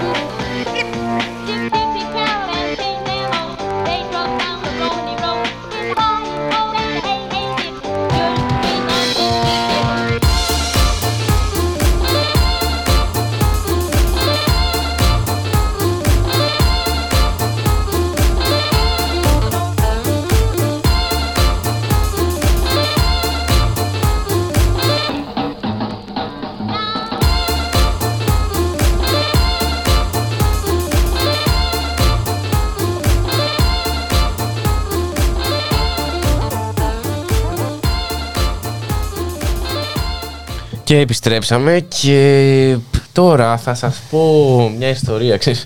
Ε, όχι, Χαμήλωσε και τα φώτα πάλι. θα μιλήσω και τα... Ε, κοίτα τι έγινε. Ε, χθε, σήμερα μίλησα με μια φίλη μου που μένει Γαλλία, ρε. Και εργάζεται στη Γαλλία κανονικά. Ε, και μου λέει... Και πιάσαμε το θέμα για τα ρεπό. Και τις υπερορίες. Και της λέω... Και μου λέει, εδώ πέρα άμα δεν... ε, άμα κάνεις υπερορία, το, το πληρώνεις σε ρεπό. Της λέω, κοίτα να δεις. Λέω, αυτό είναι πολύ επικίνδυνο και πάνε, και πάνε να το κάνουν και στην Ελλάδα. και μου λέει, τι εννοείς; Έτσι λέω να δουλεύεις και υπερορίες και αν να τα παίρνεις σε ρεπό. Ένα λεπτάκι. Εκεί στη Γαλλία έχουν ελιές. Θα σου πω τώρα. και μου λέει, ναι, εμείς τα παίρνουμε σε ρεπό, αλλά τα πληρωνόμαστε κιόλας. Α! δηλαδή και πληρώνονται τις υπερορίες και παίρνουν ρεπό. Ναι, ναι, και εμείς παλεύουμε να, πα- να πάρουμε ένα ρεπό. Και, Και έχουν να πληρωθούν. και 7 ώρο, όχι 8 ώρο. Γιατί εμείς έχουμε 8 ώρο. Εμείς έχουμε 12 ώρο. Εμείς έχουμε. Καταλαβαίνεις. Μα το παίζει ο Χατζηδάκης ότι πάμε να γίνουμε Ευρώπη. Χατζηδάκι λαμόγιο. έκανες ό,τι έκανες στην ενέργεια και τώρα φεύγεις. ναι. και έχεις πάει στο εργασίας. Εντάξει, Σούπερμαν. Εδώ πέρα ο Γκέ 45-7-47, που μάλλον ξέρει πολύ καλά το Γιώργο, λέει έτσι σαν να το ακούσω και αυτό, ο Γιώργος Φυτό. Ε, Κρύβε λόγια. Εδώ πέρα ο Γκέ 43-8-65. Μην κορδεύετε τον Αδρουλάκη, δεν μπορεί κάτι άλλο. Μέχρι εκεί, παιδιά, μπορεί το παιδί. Δεν πάει- Ε, να πω ότι αυτό μπαίνει στις υποψηφιότητες για καλύτερο σχόλιο για σήμερα. Όντως. Ε, Εγώ ως ελαφρώς πασικοποιημένο, επειδή με κατηγορεί ο Θοδωρής εδώ πέρα, δεν σε κατηγορώ. δεν δίνω εγώ βραβείο. Μόνος το είπε. Δεν δίνω εγώ βραβείο σε αυτό το Σήμερα ο κύριο. Στάθης, σήμερα ο κύριο, Στάθης. κυρία. Σήμερα δίνω στάση κι αλλιώς. Στάθη, άμα δώσεις αυτό για τον Αδρυλάκη. Εκεί να το δώσει, εκεί να το δώσει. τον επόμενο πρωθυπουργό της χώρας που θα φέρει, θα φέρει σοσιαλδημοκρατία. Αυτό και μετά θα σχολιάσουμε και, τις- και τις δημοσκοπήσεις τελευταίες που έχουν βγει, γιατί έχουν πολύ ψωμί. να τη σχολιάσουμε. Αμέ. Άρα δεν ήθελες να κάνεις μια παρέμβαση πριν σχολιάσουμε; Ε, Δεν ήθελες να βρεις ένα υπουργείο; όλα τα υπουργεία θέλω να βρίσω. Α. Αλλά. Εντάξει, μην είμαστε και από αυτούς που μόνο βρίζουν. Ε. Αλλά όπως είπα στην προηγούμενη εκπομπή, κυρανάκι, πού είσαι ρε τώρα; Με το 1,47 εκατοστάρα ανέβαζες post και έκραζες και έλεγες: Κοιτάξτε εδώ τι γίνεται, έχει ακριβή η βενζίνη. Τώρα που έχει πάει στο 1,99,5 η εκατοστάρα. Πού είσαι; Ναι. Γενικά και να έχεις εξαφανιστεί, αν το έχεις παρατηρήσει. Κυρανάκι, εντάξει, εξαφανίστηκε Τον έχουν τραβήξει λίγο πίσω, δεν ξέρω γιατί. Τόσο ικανό μέλος της κυβέρνησης και τον τράβηξαν πίσω. Ναι, δεν ξέρω τι πήγε, τι έχει πάει λάθος. Έχω καιρό να ακούσω δήλωση από Κυρανάκη. Μόνο να στηρίζει Λατινοπούλου ξέρει και την άλλη την. Ε, Πώς λέγεται. Αυτού. Πώς λέγεται η άλλη. Ε, Νικολάου. όχι, ρε. Η, που έχει περίεργο όνομα λίγο. Η... Πώς λέγεται, ρε παιδιά, που είναι στο Instagram κι αυτή. Εγώ δεν ακολουθώ κυρανάκι. Έλα μωρέ, που ανέβαζε τα story πέντε, λόγια για να, πέντε ψέματα της αριστεράς. Πέντε μύθοι για την αριστερά. Αχ, την, ε, την, α- όχι την αγάπη, πώς τη λέγανε, ναι. Αγάπη, τη λέγανε. Κάπως, ε, Δεν ξέρω. Δεν ξέρω. Τέλος πάντων. Γενικά έχει πολλά μπουμποκιά η Νέα Δημοκρατία. Όσο κάθεσαι και το αναλύεις. την αγαθή. Την αγαθή. Αγαθή, ναι, μπράβο. πολύ σωστά. Πω, πω. Όσο κάθεσαι και τους ψάχνεις. Δηλαδή, την προηγούμενη φορά, Θοδωρή, συζητούσαμε για τη Ferrari που ήταν αδερφός της κυρίας Μονογιού, Μμμ. της βουλευτή, βουλευτήνα της Νέας Ναι, ναι, Δημοκρατίας. ναι. Η οποία μάθαμε ότι έκανε φορολογική δήλωση πριν δύο χρόνια, 15 λεπτά, κάτι τέτοιο. Α, ναι, ναι, ναι, Συνολικά ναι, ναι. εισοδήματα. ναι, ναι, ναι, ναι, ναι, ναι, ναι, ναι. Πολύ ενδιαφέρον. Εντάξει, μπορεί η ίδια να μην έχει λεφτά, μπορεί να έχει πολλά λεφτά ο αδερφός της. Δηλαδή. Και τώρα, τι θες να πεις με αυτό εσύ; Όχι, λέω ρε παιδάκι μου, λέω. Εμείς λογιστές είμαστε, είμαστε πάντα με το πελάτη. Αν θέλεις να εξοικονομήσεις κανένα ευρώ. λοιπόν, θα σε πάω τώρα στις δημοσκοπήσεις γιατί το υποσχέθηκα. Πήγαινε με τι δημοσκοπήσεις. Στο μέρα πόσο το δείχνει, 82%. Ε, βγάλει το 8. 2%. Θα σου πω, έχουν σκάσει δύο δημοσκοπήσεις μέσα σε δύο μέρες και έχουν εντελώς διαφορετικά στοιχεία. Πρώτη φορά το ξαναβλέπω. Από τη μία έχουμε τη δημοσκόπηση της Prorata, η οποία δείχνει Νέα Δημοκρατία 32,5 από το 33, 25,5 ΣΥΡΙΖΑ από 25, 12% κίνημα αλλαγής από 11, σα- 4,5 ΚΚΕ από το 1989, ε, ε, 3,5 ελληνική λύση, 2% εμείς. 2%. Και Εκτός Sky. πραγματικότητας, θα λέγα εγώ. Και σκάει η δημοσκόπηση της Metron Analysis και λέει ε, 36% είναι εδώ, 24% ΣΥΡΙΖΑ, 18,5 το κοινάλ. Από 11. 18,5 το κοινάλ. 18,5 το κοινάλ. Να το Σάντουρλάκη. Να το. 5,5 το κουκουέ. Πόσο είναι, ένα μήνα είναι πρόεδρος; Ναι. Όχι, το 18,5 το πήγε. Κατευθείαν. έτσι. 5 η ελληνική λύση, 4,5 εμείς. λοιπόν, όχι ότι εμείς πιστεύαμε και ποτέ στι Τις δημοσκοπήσεις. δημοσκοπήσεις. Ναι, Απλά είναι εντάξει. ενδιαφέρον να, κατα... να κατανοήσεις το πώς προσπαθούν να σπρώξουν τα πράγματα. Ναι. Όταν βλέπεις 2% το μέρα ή Ναι. 4% το μέρα και βλέπεις τον Ανδρουλάκη και το κοινάλ από το 8% να πηγαίνει στο 18%. Καταλαβαίνεις ότι προσπαθούν να το σπρώξουν μπας και Μπας και. καταφέρει να κάνει κά- κάπου στην Μα κυβέρνηση. τώρα τον έχουν πάει σε 6 μονάδες στο ΣΥΡΙΖΑ. Το τρίτο κόμμα με το δεύτερο. Ναι, ναι, Και το δεύτερο κόμμα από το πρώτο σε 12 διαφορές. Δηλαδή. Ντέρμπι, ντέρμπι. ε, Ναι, παλεύουν όλοι για το κεντρό χώρο. ναι. Του, ναι, Και το κόμμα του Κασιδιάρη στο 2. Το κόμμα του Ξηδιάρη. Δεν έπρεπε καν να το αναφέρουμε αυτό το Ναι. κόμμα. Ναι. Όχι, να το αναφέρουμε για να δούμε ότι ακόμα υπάρχει ο παλμός της ακροδεξιάς στη χώρα. Ο μας. παλμός ακροδεξιάς θα αργήσει να, να σταματήσει ξαχτυπήσει. να χτυπάει. Να σταματήσει να χτυπάει. Ναι, δυστυχώς το βλέπουμε καθημερινά. Ναι, ναι, ναι. Γιατί αυτός που θα ψηφίσει Κασιδιάρη πιθανόν να είναι και ο ίδιος που έγραψε ότι τι δουλειά είχε η Ναι. 24χρονη στη- στο ξενοδοχείο. Ακριβώς. Καλά, ναι. Δεν μπορεί να είναι και δημοκράτης αυτός. Μικρές οι λεπτομέρειες. Ε, τώρα, ε, κοίτα, εγώ, κα- εγώ έμαθα τι σημαίνει δημοσκόπηση το 2013 όταν ήμουν 13. Σταμάτησα να πιστεύω στι δημοσκοπήσει το 2015 πριν, μετά το δημοψήφισμα. Έχεις αυτό το πλεονέκτημα που αλογεί την ηλικία σου ακριβώς. 13-13. Α, ναι, ναι, ναι, Εμείς ναι. είμαστε συν ένα, συν δύο. συν Σιγά, δύο. ναι. Α, πάρ' το. Δεν λέει καθαρά την ηλικία, λέει στην ασύδη. ε, Είμαι 23 ετών. ε, Επομένως, εγώ για δύο χρόνια μόνο πίστευα στις δημοσκοπήσεις.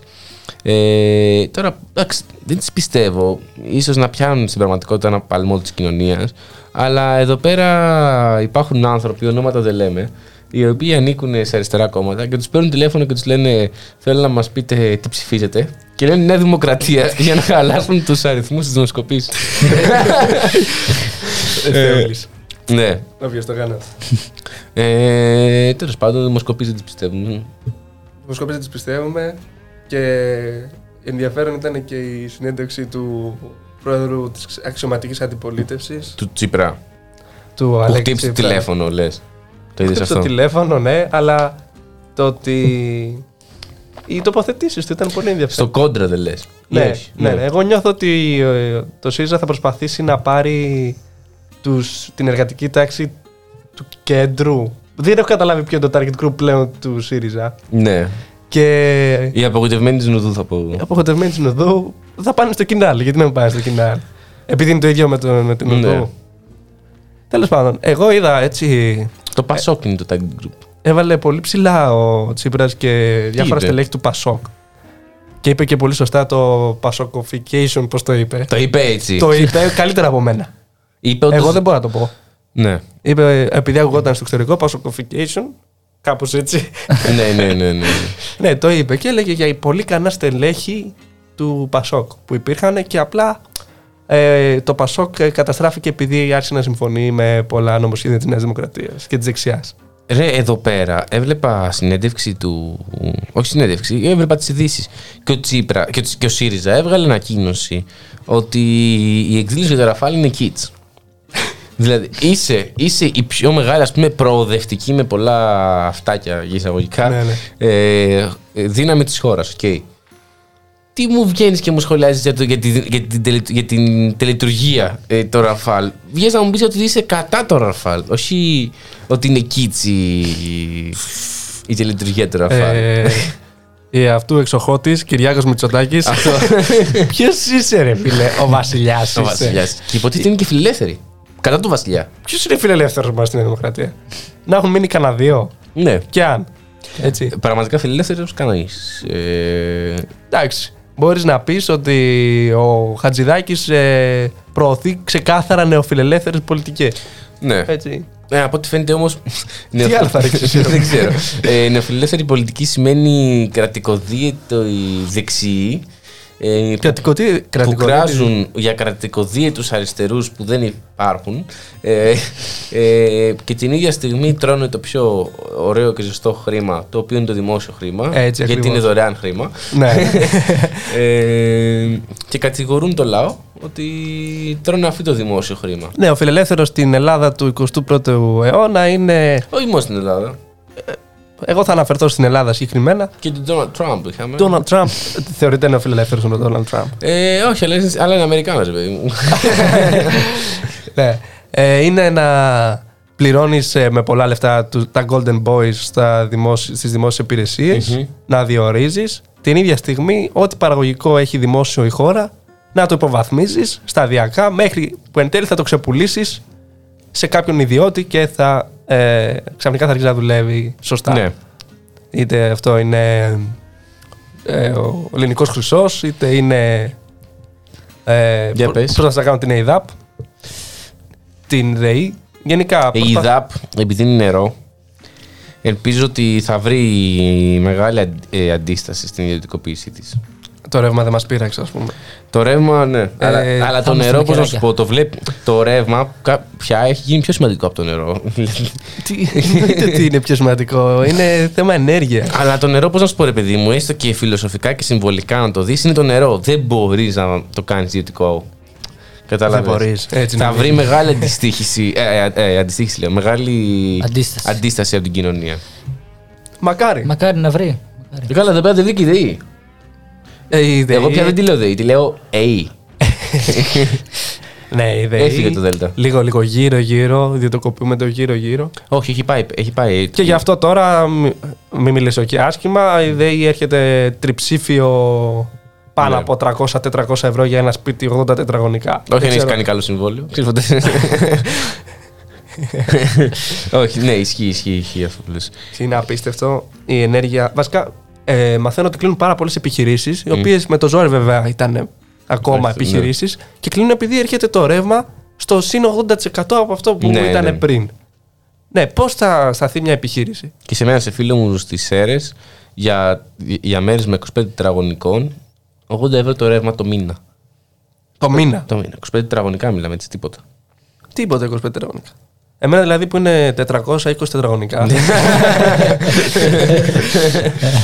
δεν πληρώνεις ένφεση, γιατί πάνω από 250.000 ε, ευρώ ε, αξίας ιδιοκτησίας δεν πληρώνεις ένφια, νομίζω. Κάτι τέτοιο έχουν περάσει. Δεν ξέρω, έχω κοπεί φορολογία εισόδηματο. Τη δίνω φέτος. Κύριε Κεχαγιά, άμα με ακούτε, ε, περάστε με. Ε, λοιπόν, πάμε να ακούσουμε ένα γρήγορο τραγουδάκι και επιστρέφουμε και με την καλεσμένη μας. Όχι αμέσως. Μέσα σε 7 η ώρα θα παρέμβει η καλεσμένη μας από τη δυναμικότητα πορεία που αρχίζει σε λίγο στο κέντρο. Ε, και με ένα άλλο θέμα.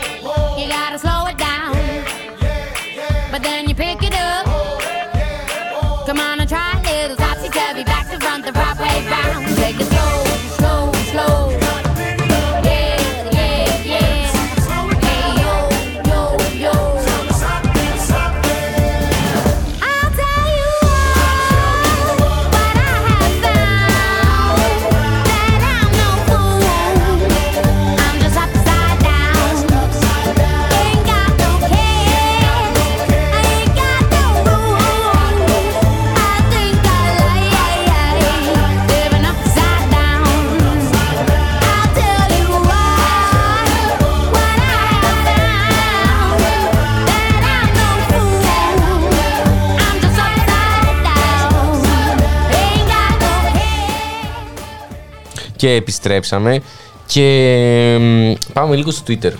Επειδή ε, με ρώτησες ε, Κονδύλη αν είναι ο Τραμπ φιλελεύθερος. Νεοφιλελεύθερος. Θα σου δώσω πρώτα τον ορισμό του νεοφιλελεύθερου, όπως το λέει εδώ πέρα ο Σινικών. Τι είναι ο νεοφιλελεύθερος μπαμπάς, μπαμπά, ε, Κάποιος που χαρίζει 4 δις σε επιχειρήσεις με απαλλαγή από τον ειδικό φόρο ακινήτων, αλλά αρνείται να μειώσει τον ΦΠΑ στο ψωμί γιατί 140 εκατομμύρια είναι πολλά. Αυτός είναι απαταιώνα. Ακριβώς. Σου άρεσε σαν ορισμός; Μ' άρεσε πάρα πολύ και επίκαιρος, θα έλεγα εγώ. Ναι. Ε, και τώρα πάμε, παιδιά, στην ελληνική δημοσιογραφία. Ε, ένας δημοσιογράφος από το News 24-7 ε, κλήθηκε σε ανομωτή εξηγήσεις μετά από ρεπορτάζ για την ε, Ινόδιο Σχολή. Δηλαδή, ε, Τι, τι συνέβη εκεί; τον κάλεσε ε, η εισαγγελέα ε, πρωτοδικών, η εισαγγελία πρωτοδικών ε, να δώσει εξηγήσεις για την κατάληψη Ιωνι- της Ιωνιδίου σχολή, σχολής. Ε, το θέμα είναι ότι τι σχέση έχει ο δημοσιογράφος με αυτή την κατάληψη ε, και γιατί η εισαγγελία τον καλεί. Ε, να πούμε ότι ο, ο δημοσιογράφος κλήθηκε να δώσει ανομωτή εξηγήσεις ε, μετά τη σχετική εισαγγελική παραγγελία για να δουν αν συντρέχει λόγος για απαγγελία κατηγοριών περί ηθικής αυτουργίας στην τέλεση αδικήματος. Ε, δηλαδή τον κυνηγάνε. Ε, Επειδή θεωρούν ότι κάτι έγινε και αυτός είναι από πίσω. αυτό.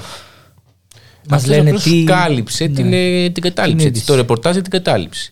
Η οποία έχει και ένα πολύ ωραίο πανό. Η μάσκα δεν είναι η μόνη προστασία. Δώστε λεφτά για την παιδεία. Στοχευμένο. Πολύ. Γενικά διώκουν πολλούς δημοσιογράφους. Δηλαδή δεν είναι μόνο ο Βαξεβάνης που Ναι, είναι και έτσι το λίγο Βαξεβάνη. πιο Ναι, ναι. famous κτλ. Αλλά και Παπαδάκου και ο κύριος Τράγκα από τη Δημοκρατία. Ο Τράγκας. Νομίζω κάπω. Τράγκα. όχι, ναι, ναι. Όχι, ο Τράγκας μας άφησε χρόνους. Ναι. Μας άφησε πολλά σπίτια ε, σε, ολόκληρο το, σπίτια; σε ολόκληρο τον πλανήτη, στα πιο ακριβοπληρωμένα σημεία του πλανήτη, στη Fifth Avenue, στο, Είχε Fifth Avenue. βεβαίως στο Μονακό, στο Μαϊάμι είχε σπίτια. Δεν ξέρω, α, μήπως κάποιος εισαγγελέας έτσι να το ελέγξει και αυτό λιγάκι. Γιατί να το ελέγξει; Τι, δούλεψε το παιδί. Έτσι είναι οι εργαζόμενοι δεξιοί. Ναι, δεν αμφιβάλλω ότι ο Τράγκας ήταν ένας από τους πιο ακριβοπληρωμένους ε, δημοσιογράφους. Είχε στο είδος του, ας πούμε, αν και λαοπλάνος και αρκετά λαϊκιστής, 12 κίνητα. ήτανε, ήτανε τέτοιο. Και ήταν και. μ, Νομίζω ότι είχε παραδεχτεί και κάποτε ότι είχε πάρει χρήματα για να μην βγάλει κάτι στη φόρα. Το έχει παραδεχτεί και ο ίδιος. Ένα εκατομμύριο. Γενικά, 10 εκατομμύρια. Που και πάλι δεν, είναι, αρ- δεν είναι αρκετά για αυτά τα 12 σπίτια. Δηλαδή στη Fifth Avenue δεν βρίσκεις να αγοράσεις ούτε γλάστρα. Καταρχάς να πούμε ότι ο Τράγκας ξεκινάει από παλιά και γι' αυτό και 12 σπίτια. Το όνομά του είχε βρεθεί στη λίστα Λαγκάρντ. Στη λίστα Λαγκάρτ, ναι, έβγαζε χρήμα. Ε, Μα, στην συγγνώμη, αρχή ο Τράγκας ήταν και από τους. Ε, αντιμνημονιακούς. όχι αντιμνημονιακούς ακριβώς. Ε, Δραχμιστής. Ναι, αυτό λέει. Αγαπούσε ότι- τη δραχμή. Ότι τον πολέμησαν οι Γερμανοί ε, με σκοπό να, την πολιτική και ηθική σπίλωσή του επειδή ήταν απέναντι στα μνημόνια και στους Γερμανούς. Τέλος πάντων. στη Ναι. ενίσχυσε συνέχεια- πάρα πολύ το κίνημα τη- του αντιμερκελισμού. Ναι. Να το πω έτσι, τέλος πάντων. Τέλος πάντων, συνέχεια παραδέχθηκε ότι όντως ε, είχα βγάλει χρήματα στην Ελβετία. Ε, Ναι, γιατί κάτι καθάρματα σαν το συνάφι του. Όταν είχε, κυκλοφορούσε στο, Ναι. στον αέρα, που έλεγε ο Σαμάρας τότε, ότι, Όπου και να πάτε, το νιώθετε εξή. ότι μπορεί να βγούμε να, να γυρίσουμε στη δραχμή. Απειλούσαν ε, οι δεξιοί, οι δημοκράτες, ότι άμα ψηφίσετε ναι, ε, άμα ψηφίσετε ναι, όχι ναι. στο Τα ψήφισμα, θυμόμαστε περισσότερο. θα, ναι, θα πάμε στο, στη δραχμή και πάλι πίσω και δεν ξέρω και Θα εγώ μας τι. βγάλουν από την Ευρώπη. Ναι. Όλα αυτά. Και φεύγανε κεφάλαια στο εξωτερικό, ειδικά στην, Αλβα... Ναι, στην, ναι, ναι. στην Αλβανία. λέω. Στην Ελβετία. Στην Ελβετία. Γιατί, γιατί άμα γινόταν που έχουμε χιλιοποιεί ειδικά στο Ναι. μέρα ότι δεν υπήρχε κανένα τέτοιος σκοπός. Ναι, ναι. Ειδικά από το δικό μας γενικό γραμματέα, δεν ξέρω αν ο κ. Λαφαζάνης είχε καμιά τέτοια όρεξη Ναι. ή ο κ. Λαβαβίτσας. Ε, άμα βγάζαν τα λεφτά τους στο εξωτερικό τόσα εκατομμύρια και ερχόντουσαν μετά σε ένα νόμισμα υποτιμημένο σαν τη δραχμή, θα κάνανε όχι χρυσές δουλειές. Θα ήταν. Ε, εμ, Είναι πολλά τα λεφτά. Άρη. Πάρα πολλά τα λεφτά. ρε. Πάρα πολλά τα λεφτά, κύριε Τράγκα. Να είναι Ναι. καλά εκεί που είναι. Τώρα δεν ξέρω. η κλη- Αυτά τα μάθαμε από την κληρονομιά του, έτσι. Δεν ξέραμε τίποτα. Ναι, ναι, ναι, Και όχι, άκου εδώ ιστορία. Ε, είχε κατηγορηθεί, για- ε, είχε γίνει ποινική δίωξη βάρος το Μάιο του 2014 σε βαθμό κακουργήματος για ανακριβή δήλωση υπόθεν έσχες. Ε, ε, η έρευνα έχει καταδείξει ότι τότε ότι ποσά ύψους άνω των 10 εκατομμύριων ευρώ δεν είχαν δηλωθεί νόμιμα. Και εσύ μου λες τώρα για 12 σπίτια. Εντάξει, τώρα το τον κάνει ολόκληρος Μητσοτάκη σε ενοχλεί ο τράγκα. Καλά, ναι. Διώχθηκε τελικά σε βαθμό πλημελήματο. Ε, και κατάφερε να ξεπεράσει και τον θόρυβο από δημοσιεύματα που τον ε- ενέπλεκα το 2016 στην υπόθεση με τα έγγραφα του Παναμά ως κάτοχο offshore εταιριών. Μα ναι, δεν γίνεται να βγάλεις τόσα λεφτά και να έχεις τόσα κίνητα από τη δημοσιογραφία. Ε, ναι. Αυτό. Άμα είναι έτσι, να κάτσω εδώ να με πάρετε εδώ στο ράδιο μέρα. ναι, ναι, ναι, Είμαι ναι. Πλούσιοι. Ε, να ξέρεις προφανώς ότι ο Γιώργος Τράγκα ήταν ημιμόνιμο κάτοικος Μονακό. Όχι γιατί αγάπησε ξαφνικά το πριγκιπά του Αλβέρτου, ούτε τη Φόρμουλα 1. αλλά για να έχει μεγαλύτερη οικονομική επιχειρηματική φορολογική ευελιξία.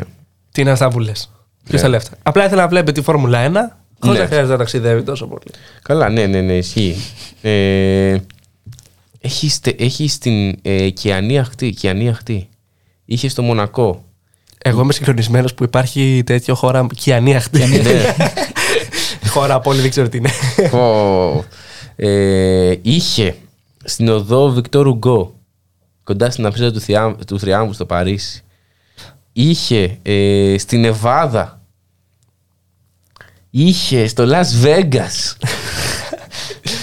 Μπράβο κύριε τράγκα μα. Μπράβο. μπράβο. και Φυσό Μύκονο Ακρόπολη. Και μετά. Εντάξει, αυτά δεν. Οπ, αλλά- Αλλά Fifth Avenue, τι γίνεται ρε για τηλεφωνικό κέντρο σήμερα; είναι famous. Ε, και βγαίνει μετά στο, έβγαινε μετά στο ραδιόφωνο και εκπροσωπούσε και καλά τον, τον λαό της εργατιάς και έλεγε «Α, ου, εγώ είμαι ο δικός σας άνθρωπος, εγώ έχω, έχω τη δική σας φωνή στο ραδιόφωνο». Ένας λαοπλάνος, κανονικός λαοπλάνος. Κανονικός λαοπλάνος, κλασική περίπτωση δεξιού ε, λαϊκιστή που το παίζει ότι είμαι με τον λαό για την πατρίδα μου τα θέλω όλα, αλλά δεν έχω ούτε ένα ευρώ ε, Ναι, εντός ναι. της πατρίδας μου. A.K.A. και Βελόπουλος. ναι, ναι, ναι. Ε, να μην στα λέει «Hey, και, και, και». Όχι, σήμερα δεν βρίσκουμε. Ε, νομίζω 22 ακίνητα λέει είχε ο Γκέσ 46. Οκ. 22 Κοίτα, να σου πω κάτι, άμα έχεις φτάσει να έχεις 12 ακίνητα. Τι κι αν έχεις 22. Ναι. Ξέρεις τι, ε, να ρωτήσουμε και τον κύριο Ανδρουλάκη, ε, γιατί μπορεί να ξέρει. Ο κύριος Ανδρουλάκης είμαι σίγουρος ότι θα έλεγε είναι απαράδεκτο να έχεις 20 ακίνητα. Ή μπορεί και όχι. είναι απαράδεκτο να έχεις 22 ακίνητα στα οποία δεν μένεις. Συγγνώμη, ένα, ένα λεπτάκι. Ο Ανδρουλάκης πόσα κινητά έχει; Εγώ γι' αυτό τον ανέφερα. Ε, Γιατί μας ήρθε ως ε, νέος, γεμάτος όρεξη, πολιτικός, καθαρός. Θες να σου πω τώρα πόσα ακίνητα έχει; Θέλω να πεις στο Βουλή Watch, Αυτό εκεί μπαίνω. το οποίο το αγαπάω. Μπαίνεις και αράζεις Βουλή Watch. Έτσι, κάνουμε και διαφήμιση εδώ πέρα. Ε, όχι, συγχαρητήρια πραγματικά στο Βουλή Watch. Έχει κάνει κάτι τρομερή δουλειά. Όχι μόνο σαν παρατηρητήριο και έτσι δημοσιεύει το τι γίνεται στη Βουλή, αλλά κάνει και κάποιες έρευνες διαφάνειας. Και αν Ναι. δεν κάνω λάθος, έχει και μια διαμάχη τώρα που είχε, την είχε σταματήσει ο η εισαγγελία, κάτι τέτοιο. Αλλά τελικά τη δεχτήκανε. Περί υπόθεν έσχες και κρυμμένων υπόθεν έσχες. Ναι. Ναι. Ελπίζω το Βουλή Watch να ρίξει κυβέρνηση Μητσοτάκη. Ε, εγώ από ό,τι θυμάμαι νομίζω ο Ανδρουλάκης έχει 9 ακίνητα. Δεν το βρίσκω τώρα. Έχει 9 ακίνητα. Εννιά κίνητα, βέβαια. Γιατί Θοδωρή, επειδή εμείς δεν μπορούμε να νοικιάσουμε ένα διαμέρισμα. ναι, Ε, να πει το Πασόκα, μα θες. 9 ακίνητα, φίλε. 9 ακίνητα. Εννιά κίνητα. Εντάξει. Ένα στην Ελλάδα. Ωραία. Α, όχι, α, να σου πω εγώ τώρα. Ναι. Έχεις ένα στην Αθήνα. Ναι. Δεν θες ένα στο χωριό. Δύο. Ναι, Ένα στο χωριό της γυναίκας σου. Τρία. ναι, Ωραία. Δεν θες σε ένα νησάκι να πας διακοπούλε. ναι. Τέσσερα. Πήγα πλέον στο ξενοδοχείο. ναι. Δεν θες να. Δούλευες στο Ευρωκοινοβούλιο; Ναι, Να μην αγοράσει εκεί κανένα δύο να έχει. ναι. Ε, δηλαδή, άμα κάτσει Με αυτά και με αυτά μαζεύονται. Ορίστε. Και να πούμε ότι το Βουλή Watch στην τώρα που μπήκα, παιδιά, σου λέει τι ψηφίζει ο κάθε βουλευτής. Ε, εννοείται. αυτό, Εννοείται. αυτό είναι πολύ ενδιαφέρον. Εννοείται. Ε, νομίζω ότι το πιο ενδιαφέρον υπόθεση έσχεση είναι της Μαρίας ε, Απατζίδη όπου το 2018 είχε ε, 10 ευρώ σε καταθέσεις. Αυτά είναι. 10 ευρώ σε Και κάτι. δεν είναι μούφα, είναι όντως 10 ευρώ σε καταθέσεις. Ναι, η Μαρία είναι ε, πραγματικά προέρχεται από την εργατική τάξη. Ε, ναι. Δηλαδή δούλευε για χρόνια, έχει κολλήσει πόσα ένσημα ναι. και κατάφερε και βγήκε βουλευτής. Ε, και εκπροσωπεί ε, επάξια το ρόλο της, μπορώ να πω. Αυτό. Όχι είμαστε γόνοι πλουσίων και μας σπρώχνουν λίγο μπαμπάς ή μαμά με τα λεφτά ε, και γινόμαστε και βουλευτές και παίρνουμε και 4.500 χιλιάρια από εκεί, βουλευτική αποζημίωση. Έτσι. Ελέγχονται. Λοιπόν, πάμε να ακούσουμε ένα τραγούδι και θα επιστρέψουμε με τον πρώτο μας καλεσμένο. Τέλεια.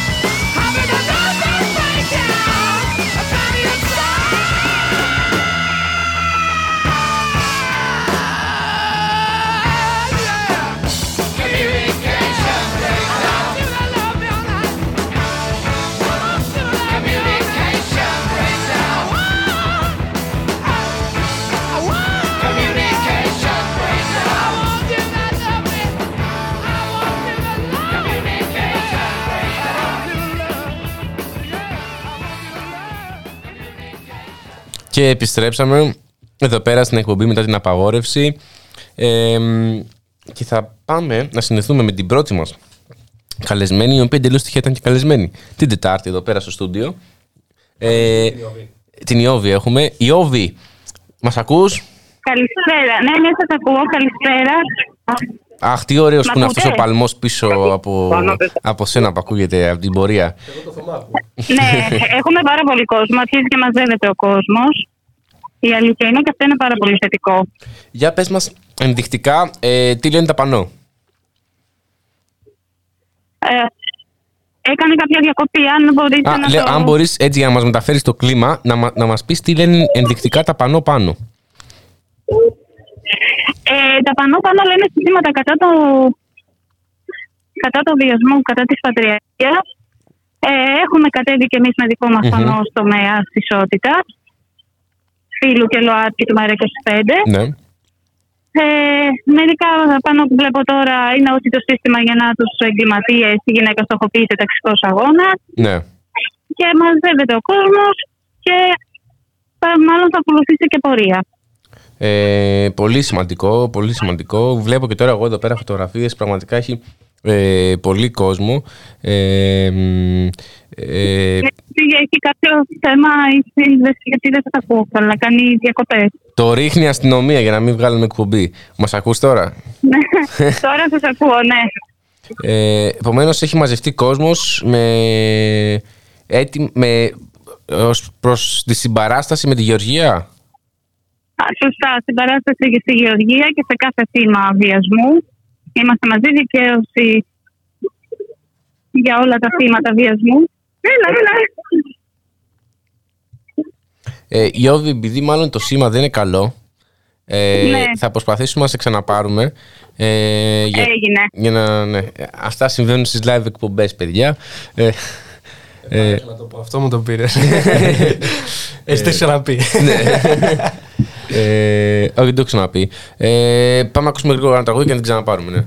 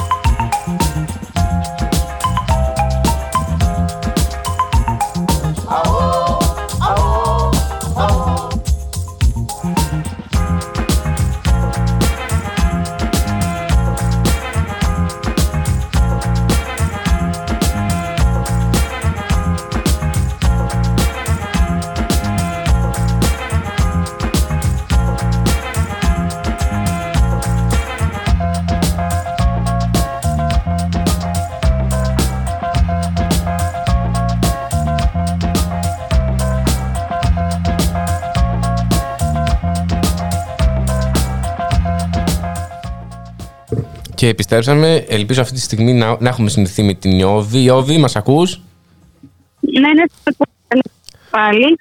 Ναι, ε, νομίζω πρέπει να είναι από αυτά τα μηχανήματα που βάζει η αστυνομία ώστε να χαλάει ε, το σήμα. Τις κεραίες Θα 5G. πέσει το σήμα, πολύ πιθανό. Υπάρχει πάντως παρουσία Αυτό θα σε αστυνομική ρωτάγα τώρα. αρκετή και Μμμ. πάνω, και πάνω στον άγνωστο στρατιώτη και ΜΑΤ. Υπάρχουν και οι στα της οδός και κάτω στον δρόμο. Υπάρχει αρκετή αστυνομική παρουσία. Αρκετή. Υπάρχει πάντως. Κάνει εκεί την παρουσία της, να το πούμε έτσι, η αστυνομία. Αν μαζευτείτε περισσότερο, την κάνει ακόμα πιο αισθητή την παρουσία της αστυνομίας. ε, ξέρεις τι, ε, νομίζω ότι ε, εντελώς τυχαία αυτή η πορεία που γίνεται σήμερα ε, είναι πάλι επίκαιρη γιατί ε, και ο κύριος ε, Μπαλάσκα σήμερα αθωώθηκε για τις δηλώσεις που είχε Ακριβώς, κάνει. Ναι. ναι, για τον δολοφόνο, που, τον γυναικοκτόνο μάλλον, το, στα γλυκά νερά, ότι αν έβγαινε και το ομολογούσε, ε, θα το γλίτωνε. Και ήταν μια οδηγία που είδαμε ότι το ακολούθησαν πάρα πολλοί γυναικοκτόνοι σε επόμενες γυναικοκτονίες που υπήρξαν. Πήγαν και το ομολογήσαν και παραδοθήκαν για να έχουν ένα, μια ίσως καλύτερη μεταχείριση. Ναι, αυτό όσες γυναικοκτονίες έγιναν μετά τα γλυκά νερά, ο- όλοι οι γυναικοκτόνοι ε, ακολούθησαν αυτή την τεχνική. Ναι, ναι, οδηγεί μπαλάσκα. Ε, ναι. Ε, Ιώβ, μετρηθήκατε και είστε μία λιγότερη φαντάζομαι θα έχει πάλι ως, ε, θα έχει κάποιο πανό σύνθημα. Ε, αυτή τη φορά ευτυχώς όμως η Γεωργία ε, δεν ε, σκοτώθηκε και είχε το θάρρος να βγει μπροστά για όλες ε, τις άλλες. Ε, Ακριβώς. Και να κάνει το πρώτο βήμα για να παίρνουν θάρρος και τα υπόλοιπα θύματα να μιλήσουν. Γιατί δεν είναι εύκολο για ένα θύμα να βγει να μιλήσει και να καταγγείλει. Και είδαμε ότι η συγκεκριμένη κοπέλα δέχτηκε πυλοσοκομική για τη ζωή της. Ε, δέχτηκε τρεμποκισμό από το δικηγόρο της άλλης μεριάς από ό,τι φαν- φαίνεται. Ναι. Ε, επειδή, ναι, επειδή πάλι δεν ακούγεται καλά, νομίζω. Ε, ε, Ιώβ, μάλλον δεν, δεν θα μπορώ να το συνεχίσουμε γιατί ακούγεσαι με πολλές διακοπές. Ε, ε, ευχαριστούμε πολύ. Μας ακούς; Και εγώ ευχαριστώ. Ναι. Εγώ να σας ακούω. Ναι, ναι, ναι. ναι. Ε, και ε, θα τα πούμε άλλη στιγμή.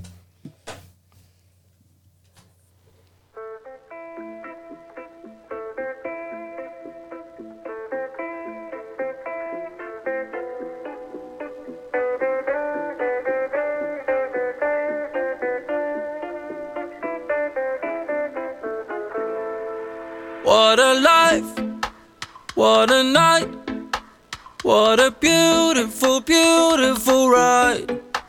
Don't know where I'm in five, but I'm young and alive. Fuck what they are saying, what a life.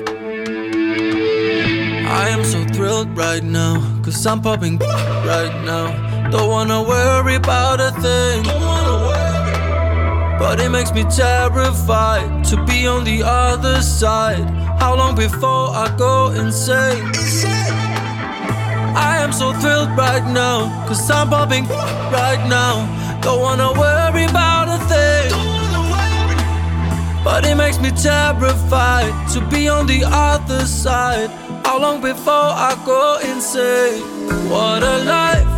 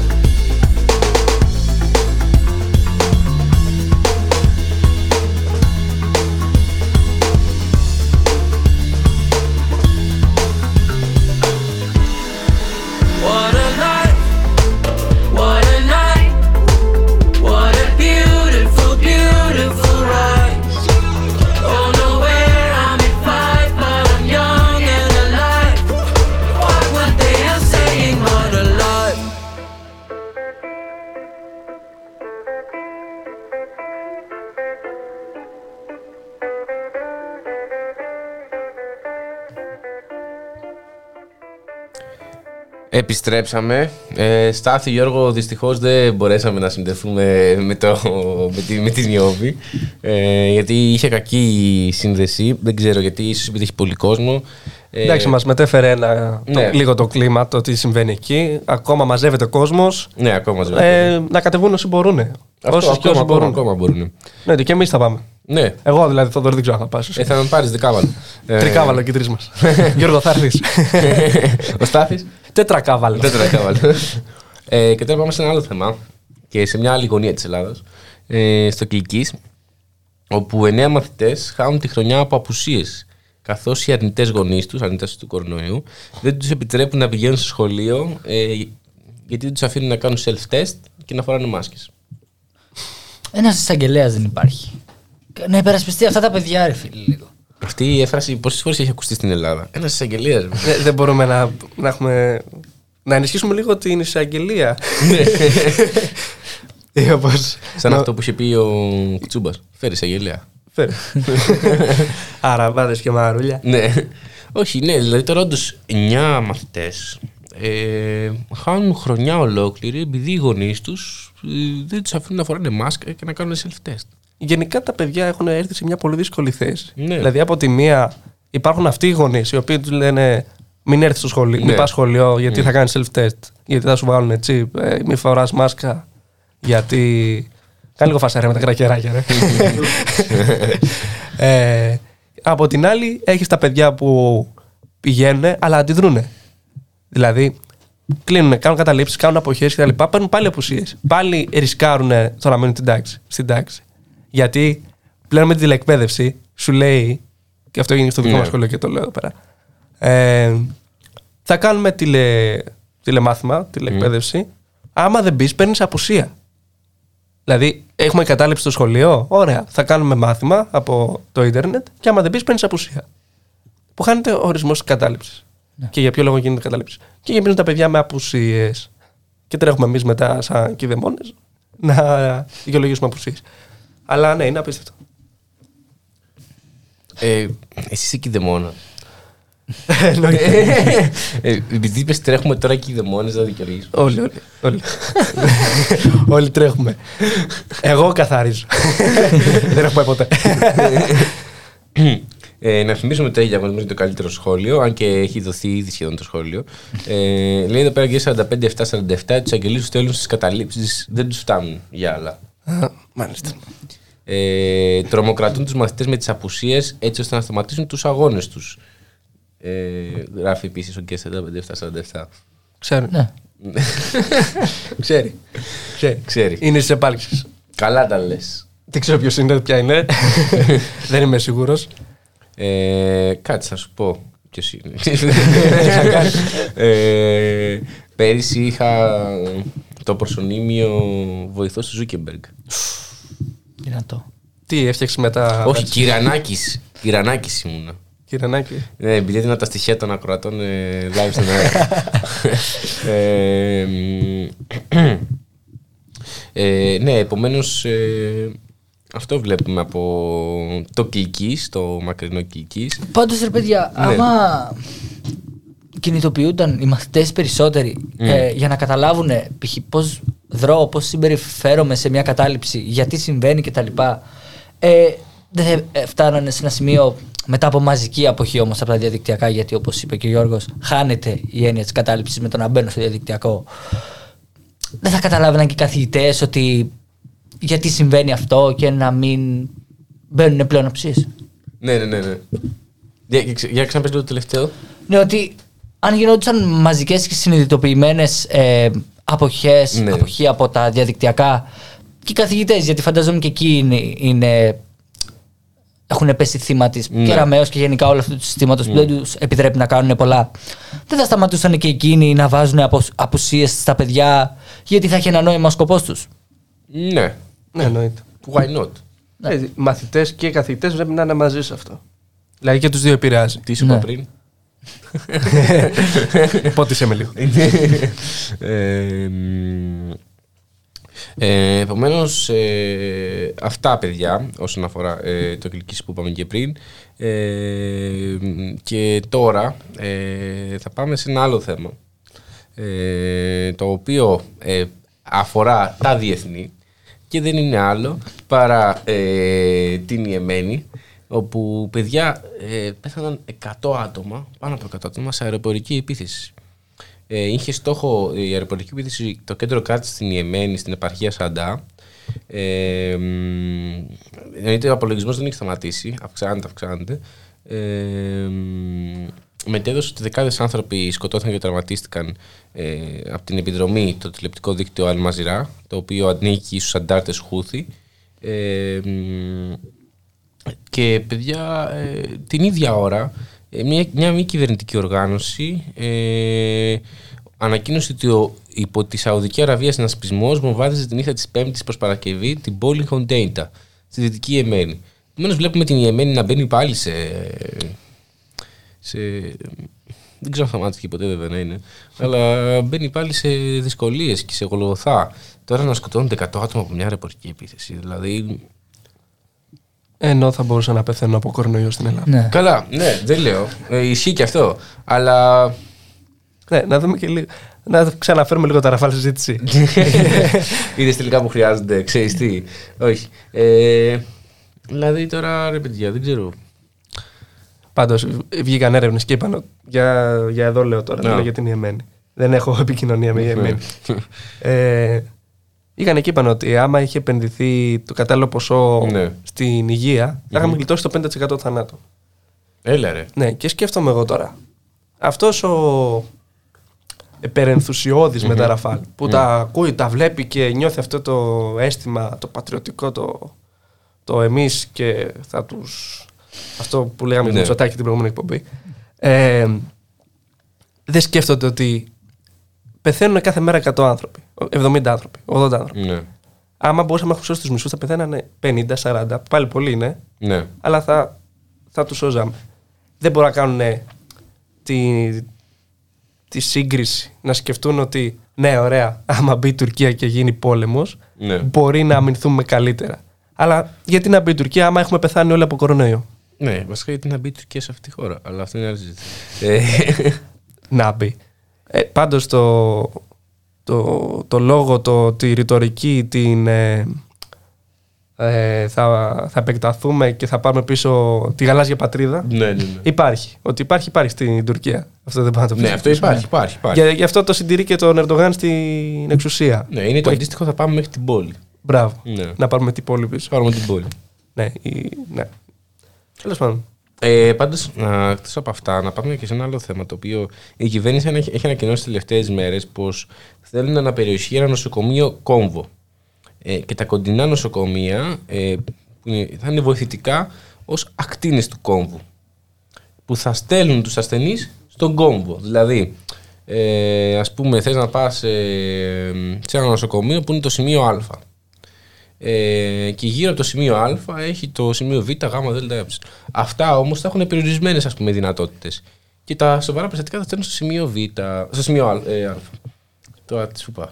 Ε, Τέλος πάντων, όχι, εγώ αυτό, κατάλαβα. άμα το παρατηρήσουμε με ένα tweet που έχει κάνει και ο Παπα-Νικολάου, που είναι πρόεδρο της ΕΝΓΕ, βλέπουμε ότι ε, ας πούμε εκεί πέρα στην περιοχή του Πειραιά και του Φαλήρου έχει γύρω-γύρω το νοσοκομείο Νίκαιας, το Τζάνιο Γενικό Νοσοκομείο Πειραιά και άλλα δύο νοσοκομεία δημόσια. Και στο κέντρο όλων αυτών βρίσκεται το Μετροπόλιταν. Ιδιωτικό. Επομένως, δεν θα μου φανεί καθόλου περίεργο ε, αυτά τα τρία-τέσσερα δημόσια νοσοκομεία να έχουν μικρότερες αρμοδιότητες στο μέλλον, ώστε τα σοβαρά περιστατικά και τα πιο ακριβά περιστατικά να πηγαίνουν στο Μετροπόλιταν. Να σου πω, εγώ το σκεφτόμουν ανάποδα. Δηλαδή; Δηλαδή, έχεις ένα νοσοκομείο, Μμμ. το οποίο και τώρα, άμα κα- πάει κάποιος σε ιδιωτικό και έχει κάτι σοβαρό, το στέλνουν σε δημόσιο νοσοκομείο. Δεν μπορούν Ναι. να τα απεξέλθουν. Σε, πολλά- σε πολλά. Και γενικά, άμα έχεις κάτι σοβαρό, καλύτερα να πας σε ένα δημόσιο νοσοκομείο, γιατί οι γιατροί στα δημόσια νοσοκομεία είναι καλύτεροι. Καλά, τώρα αυτό είναι πολύ γενικό. Ναι. Αλλά ε, συνήθως οι γιατροί στα δημόσια νοσοκομεία είναι καλύτεροι από τους ε, από τα ιδιωτικά. Δείτε και από τα ε, πολιτικά και πρόσωπα της ε, showbiz, ας πούμε, που έχουν κάποια χρήματα. Όταν είναι άρρωστοι, δεν πάνε στην ιδιωτική υγεία, πάνε στο δημόσιο σύστημα. Ναι, στο δημόσιο πάνε. Ναι. Βέβαια, Και έχει μειωθεί και. Όχι εντελώς, δεν έχει εκλείψει Ναι. το, η νοοτροπία φακελάκι. Όχι, Όχι, όχι, καθόλου. Δεν έχει τέτοιο. όχι. Αλλά και πάλι είναι προτιμότερο να πας σε ένα δημόσιο. Και σκεφτόμουν εγώ λοιπόν, γιατί να μην το κάνουν έτσι, Μμ. ώστε να, ανοίξει, δέκα- να ανοίξουν πέντε, δημόσια, πέντε ιδιωτικά γύρω από ένα δημόσιο Ναι. και να εισέρχονται πρώτα στα ιδιωτικά.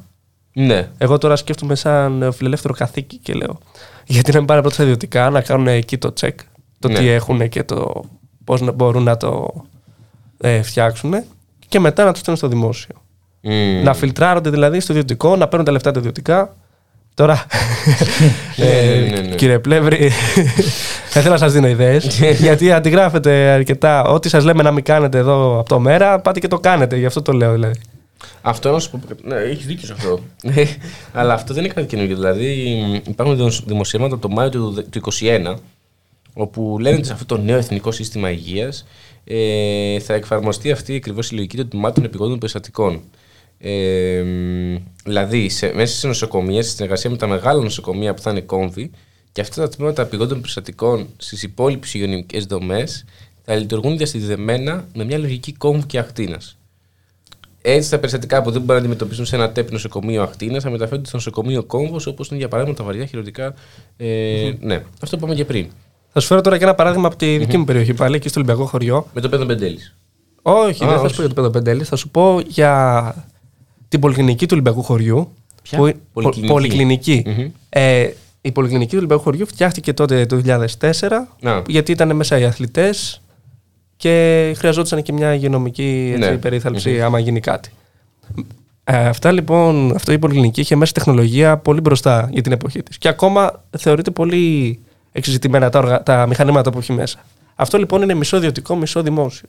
Α. Είναι αυτή η σύμπτυξη δημοσίου και ιδιωτικού δικαίου, πώς το, πώς το λένε ακριβώς δεν θυμάμαι. Και παθαίνεις κάτι. Πας εκεί, πληρώνεις 10 ευρώ τα ρήφα Μμμ. και μετά σε εξετάζει δημόσιος ε, γιατρός. Και αυτό είναι το, το μοναδικό που υπάρχει στην περιοχή ως πρωτοβάθμια υγειονομική περίθαλψη. Άρα δίνεις 10 ευρώ. Παθαίνεις κάτι. Και Δεν ήταν παραπάνω. Να. Ε, Παθαίνεις κάτι. Πέφτω, είχα πέσει εγώ με τη μηχανή, δικό μου παράδειγμα πάλι. Είχα πέσει με τη μηχανή. Πάω εκεί. Προσέχεις Απ' τη- τώρα. ε, Μια φορά έχω πέσει και είναι τότε. Με το σκουτεράκι που λέγαμε πριν. Α. Ε, Είναι σκουτεράκι. Πέφτεις, πας εκεί. Πλη, ε, με θυμάμαι, πλήρωσα 20 ευρώ. Με εξέτασαν ε, νοσοκόμες οι οποίες ήταν στο δημόσιο. Ναι. Μου βάλανε. Ορό και τέτοια. Όχι, εντάξει, δεν έπαθα τόσο ζημιά. Α. Γρατζουνιές. Αλλά. Αλλά πήγες στο νοσοκομείο. Φλόρε; Ξέρεις ποτέ. Ο Terminator, ευρά περπάτα. ε, χέρια, πόδια, εντάξει, με γεμίσανε γάζες κτλ. Ε, αλλά πλήρωσα 20 ευρώ. Και, και αυτό παλιά ήταν και 24 ώρο. Τώρα έχει γίνει. ε, 9 με 9. 9 με 9. Έλα, ε, ρε. 9 με 9. Και παλεύαμε εκεί. δηλαδή, Κυριακές. Κυριακές. Κυριακές άμα θες πήγαινε στο κάτω. Ναι. Ε, αλλά πάλεψε πολύ η τοπική κοινωνία να, Μην ανοιχτό. να πέσει η τιμή καταρχάς. Άρα πέσει τιμή, ναι. Να πέσει η τιμή, έπεσε από τα 20 στα 10. Οκ, κάτι είναι. Εννοώ. Ναι, πα- κάτι είναι γιατί. Αλλά και σε- πάλι δεν πρέπει να πληρώνεις. Ναι, σε έναν που θα του λείψουν τα 10 ευρώ, που Ναι. ζει με το ζόρι, ε, είναι 10 ευρώ. Ναι, ναι, ναι. ναι. Και δεν Πέντε καταφέραμε, λίτρα εκατοστάρα. δεν καταφέραμε να το κάνουμε 24 ώρο, να εφημερεύει, αλλά εντάξει. Αλλά Α, έγινε εδώ αυτό. είμαστε. Εδώ είμαστε. Α, αν ακούει η πολυκλινική. Και ο κύριος Άδωνης τότε ήταν πολύ περήφανος Με τις απολύσεις. με τις απολύσεις και την σύμπτυξη που έγινε. Μμ. Τέλος πάντων. Εδώ είμαστε. Σημαντικό αυτό που μας είπες τώρα. Εσύ τελικά δεν έχεις πάθει τίποτα, έτσι. Ε, όχι. Ούτε κάταγμα, ούτε τίποτα. Γρατζουνιές ήταν. Γρατζουνιές. Γρατζουνιές. Χέρια, πόδια. Φορούσαμε κράνος. Καλό Μόνο σημαντικό. ότι ήταν σκουτεράκι 70, ε, 70. Ναι, μάλλον δεν ήταν. Όχι, φορούσαμε κράνο. Ε, άκου, λοιπόν, πάμε να ακούσουμε ένα τραγούδι και μετά θα επιστρέψουμε με το ε, βραβείο για το καλύτερο σχόλιο για σήμερα. Ε, Στάθη, θα σου δώσω τρία σχόλια και θα μου πεις εσύ ποια από τα τρία θεωρείς ότι είναι το καλύτερο. Ε, Αμέ. δημοκρατικά και αξιοκρατικά. Έτσι, έτσι. Ε, Φοβερό. Οριζόντια δομή. Οριζόντια δομή. ε, και ε, επιστρέφουμε σε πολύ σ- λίγο.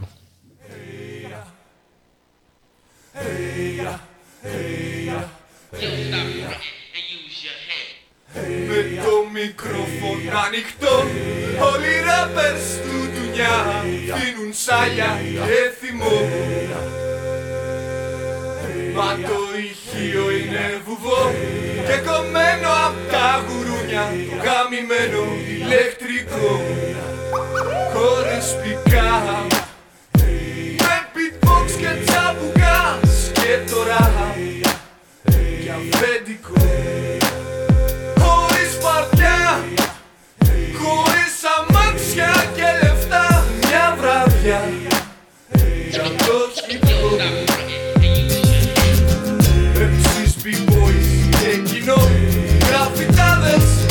και DJs Νέοι χωρίς συμβόλαιο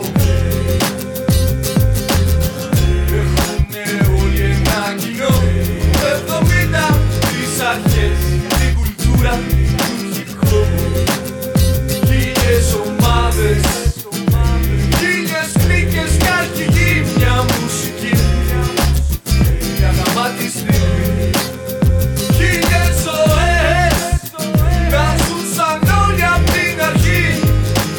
Δεν θα μετάνιωνε κανείς για την αγάπη αυτή. Είναι γαμάτο και απίστευτο Να ακούς το ακάτεργαστο Το τόσο αληθινό και αγεραστό Κι αν ορθόγραφα στιχάκια ποιητών του δρόμου να ανοίγουν λεωφόρους προς το υποσυνείδητό μου. Είναι δικό μου πια κι ανήκει σε όλο τον κόσμο Είναι ταξίδι και φορτώνω όλο το ποιος μου στο νόμο. Κι ας μην έχω να αγοράσω εισιτήριο. Δεν μου βγάλανε καινούριο διαβατήριο. Από το κτίριο Μόλις αποχώρησε ο Έλβης Ή τέλος πάντων κάποιος που του μοιάζει Θα ανέβεις στη σκηνή για να γίνεις αστέρι Να έχεις κόμενες πολλές και τατουάζ στο χέρι. Παρέα με τους gangsta του MTV Σαν το αιώνιο παιδί. Χωρίς πικά Και τώρα Διαβέτικο Χωρίς παρτιά Χωρίς αμάξια και λεφτά Μια βράδια Να το γυμπτώ Εγώ μεγάλωσα στο κρύν της Ελευσίνας Δεν θα το παίξω εργατιά στη σκιά της Αθήνας Μεγάλωσα με πίτσα και μουσουκιά Και κοστέκια, κήπεδα, κατίνες και κουτούκια. Χαράζω δυστυχά τον active member στο κορμί μου Και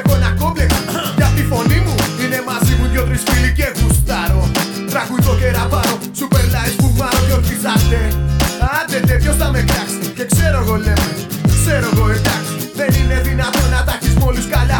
Και το ίδιο αδυνατό να τα έχεις μόλις χάλια. Δεν έχει πέσει ούτε μια φάμα από ό,τι ξέρω. Κι όλοι φήμες και μίσο σκορπίζουν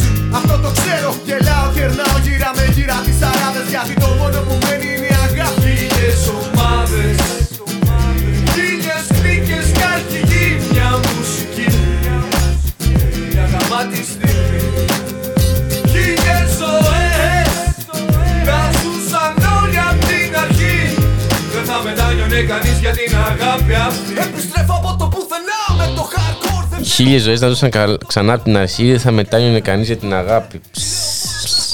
Ε, λοιπόν, πριν πάμε στο βραβείο, να πούμε ότι ένα πολύ ωραίο πανό που είδα σήμερα από την πορεία ενάντια στην κατα- στη συγκάλυψη του κυκλώματο βιαστών στη Θεσσαλονίκη. Τα πλουσιόπεδα βιάζουν, το σύστημα συγκαλύπτει αγώνας για δικαίωση. Πολύ Ωραίο. ωραίο. Πολύ στοχευμένο. Πολύ στοχευμένο. Ε, μ, ε, και επίσης, ενάντια στην πατριαρχία κράτος και κεφάλαιο, αδελφοί μου, εγώ σε πιστεύω. Πολύ Και καλό. αυτό Επίσης πολύ ωραίο. ωραίο. Ε, όντως, πολύ, πολύ ωραία συνθήματα, παιδιά. Ε, νομίζω ξεκίνησε ένα καλό κίνημα. Νομίζω κάτι ξεκίνησε καλό. Ε, για πες μας, ε, Στάθη, τι μέρα είναι σήμερα; Λοιπόν, σήμερα Μμ. είναι. Εγώ το έμαθα από το Instagram. Ότι σήμερα είναι η Παγκόσμια Μέρα Αγκαλιάς. Αλλά πώς το έμαθα; Το έμαθα γιατί είδα ένα story που είχε ανεβάσει η ελληνική αστυνομία. Μπορείτε να το τσεκάρετε πραγματικά. Influencers. Ναι, έτσι. Όπου είναι δικάβαλο πάνω στη μηχανή και από πίσω αγκαλιάζει τον, τον οδηγό μπροστά. Τώρα- Έλα να σου δείξω Θοδωρή, έλα να σου δείξω. ναι, γενικά δεν ξέρω τι φάση με τους admin της ελληνικής αστυνομίας στα social media. Είναι, ναι, κάποιες Παναγία φορές- μου. Ναι, έχουμε το σημερινό, έχουμε από απ τα Χριστούγεννα. Ναι, η αλήθεια με το είναι. μικρούλι το ηλεκτρικό εκεί πέρα. Ναι, Έχω Πω, γελάσει που μόλις το πολύ. με είδα. τους α, είναι κουραμπιέδε κρυτσάρης, και γελάς. τα μελομακάρονα. Ναι, α, ορίστε. Ναι, Πολύ ωραίο. Ακριβώς. Πολύ ωραίο. Ε, κάτι είναι γι' αυτό, ρε παιδιά. Επειδή Προσπαθούν οι εσείς- άνθρωποι, εντάξει. Αγκαλιαστούμε για να ζεσταθούμε. οι, οι μάτ, τα μάτσα κυνηγάνε για να σε αγκαλιάσουν. Αυτό. Έλα να σε πάρω λίγο πιο κοντά. ε, Βία η αγκαλιά πολύ. Η αγκαλιά του Ματατζή. Ε, σε ευχαριστούμε πολύ, Στάθη, για αυτή την πληροφορία. Μας, ε, ξέρεις τι πρέπει να κάνεις 7 αγκαλιές την ημέρα για να είσαι υγιής, ε; Ναι, και κάπου στις 12 για να είσαι ψυχικά υγιής, κάτι τέτοιο. Ναι. Ε, Άμα αρχίσετε να αγκαλιάζεστε. ε, η αγκαλιά είναι καλή. Ε, λοιπόν, Να πάμε- πω κι εγώ κάτι τελευταίο Πες το, πριν πες το, δώσει ρίξ' το, ο ρίξ' το, Στάθης ρίξ' το το. μέγα βραβείο. Ρίξ' το. Λοιπόν, όπως είπες πριν και εσύ στην εκπομπή, ε, ο Σταϊκούρας είπε ότι δεν μπορούμε να καλύψουμε τα 10 λεπτά του ψωμιού Μμ. γιατί θα κοστίσει πολλά εκατομμύρια, 410 εκατομμύρια. πάρα πολλά εκατομμύρια στο, στο ελληνικό κράτος και δεν μπορούμε δημοσιονομικά. Θα προσθέσω εγώ, μάλλον αυτή είναι η σωστή δικαιολογία που θέλει να χρησιμοποιήσει. Και πέρα το υπέροχο ραφάλ που πήραμε, Ναι. ε, διάβασα τώρα ότι η εφορία έσβησε 24 δις χρέη μεγαλοφιλετών. Δηλαδή 24 δισεκατομμύρια. Σου λέει δεν μπορεί, δεν διαγράφω. Γιατί αυτή είναι η λογική του. Άρα σταματά να χρωστάνε. Δηλαδή μπορούσε να κάνει αυτό η εφορία, αλλά δεν μπορούσε να στηρίξει Ναι. την οικογένεια που τα βγάζει ζω- με το ζόρι πέρα με ακόμα και αυτά τα 10 λεπτά που στο τέλος του μήνα φαίνονται τα 10 λεπτά την ημέρα. Ναι, ναι, ναι, ναι. Γιώργο Κονδύλη, το έχουμε πει και θα το ξαναπούμε. Όλα είναι θέμα πολιτικής βούλησης. Ε, ό,τι γίνεται δεν γίνεται τυχαία. Η κατάρρευση του ΕΣΥ, η φτώχεια αυτή τη στιγμή που υπάρχει, η ακρίβεια δεν γίνεται τυχαία. Είναι όλα, αστυνομία θέμα, παντού.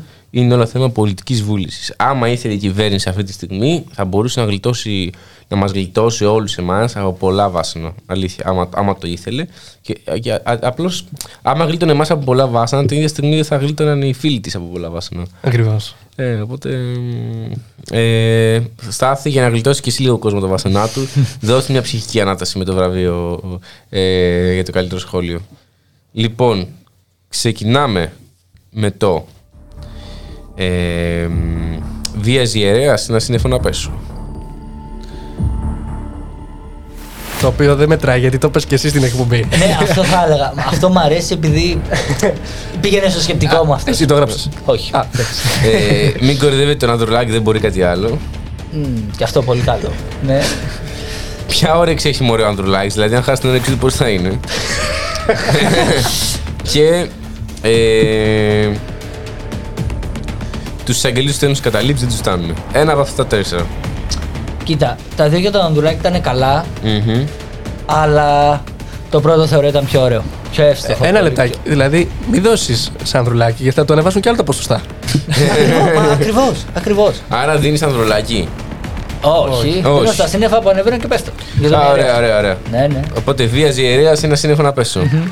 Γιατί ακούω χειροκρότημα λέγοντας αυτό το πράγμα. ξέρεις; ε, οπότε Guest 44-890 είναι το πρώτο βραβείο που κερδίζεις. Ε, το θυμάμαι Συγχαρητήρια. όλους. Μπράβο το βραβείο. Ε, Άλλα δύο βραβεία και έχεις εδώ πέρα. άλλα δύο βραβεία. Εκτός άμα. Ξέρω αν θέλει να έρθει Κορδίλη πάλι. Θα δωρή, θες να σου φέρω κι άλλο κόσμο εδώ να φέρω; Πήρε θέλω να φέρεις κι άλλες. Αφού μόνος μου τις πίνω. Γι' αυτό. Ε, ήταν η, η εκπομπή μετά την απαγόρευση με τον Στάθη Μπάστα στο ένα μικρόφωνο, τον Γιώργο Κονδύλη πολύ μακριά από το άλλο μικρόφωνο ε, και τον Γιώργο Νομικό ε, σ- στη μαεστρία. Ο, Ε, ο Γιώργος Νομικός ε, ε, δεν θέλει να ξανάρθω εδώ γιατί κάθομαι συνέχεια μακριά από το μικρόφωνο και μιλάω από το υπερπέραν. Ίσως απλώς του τη πας.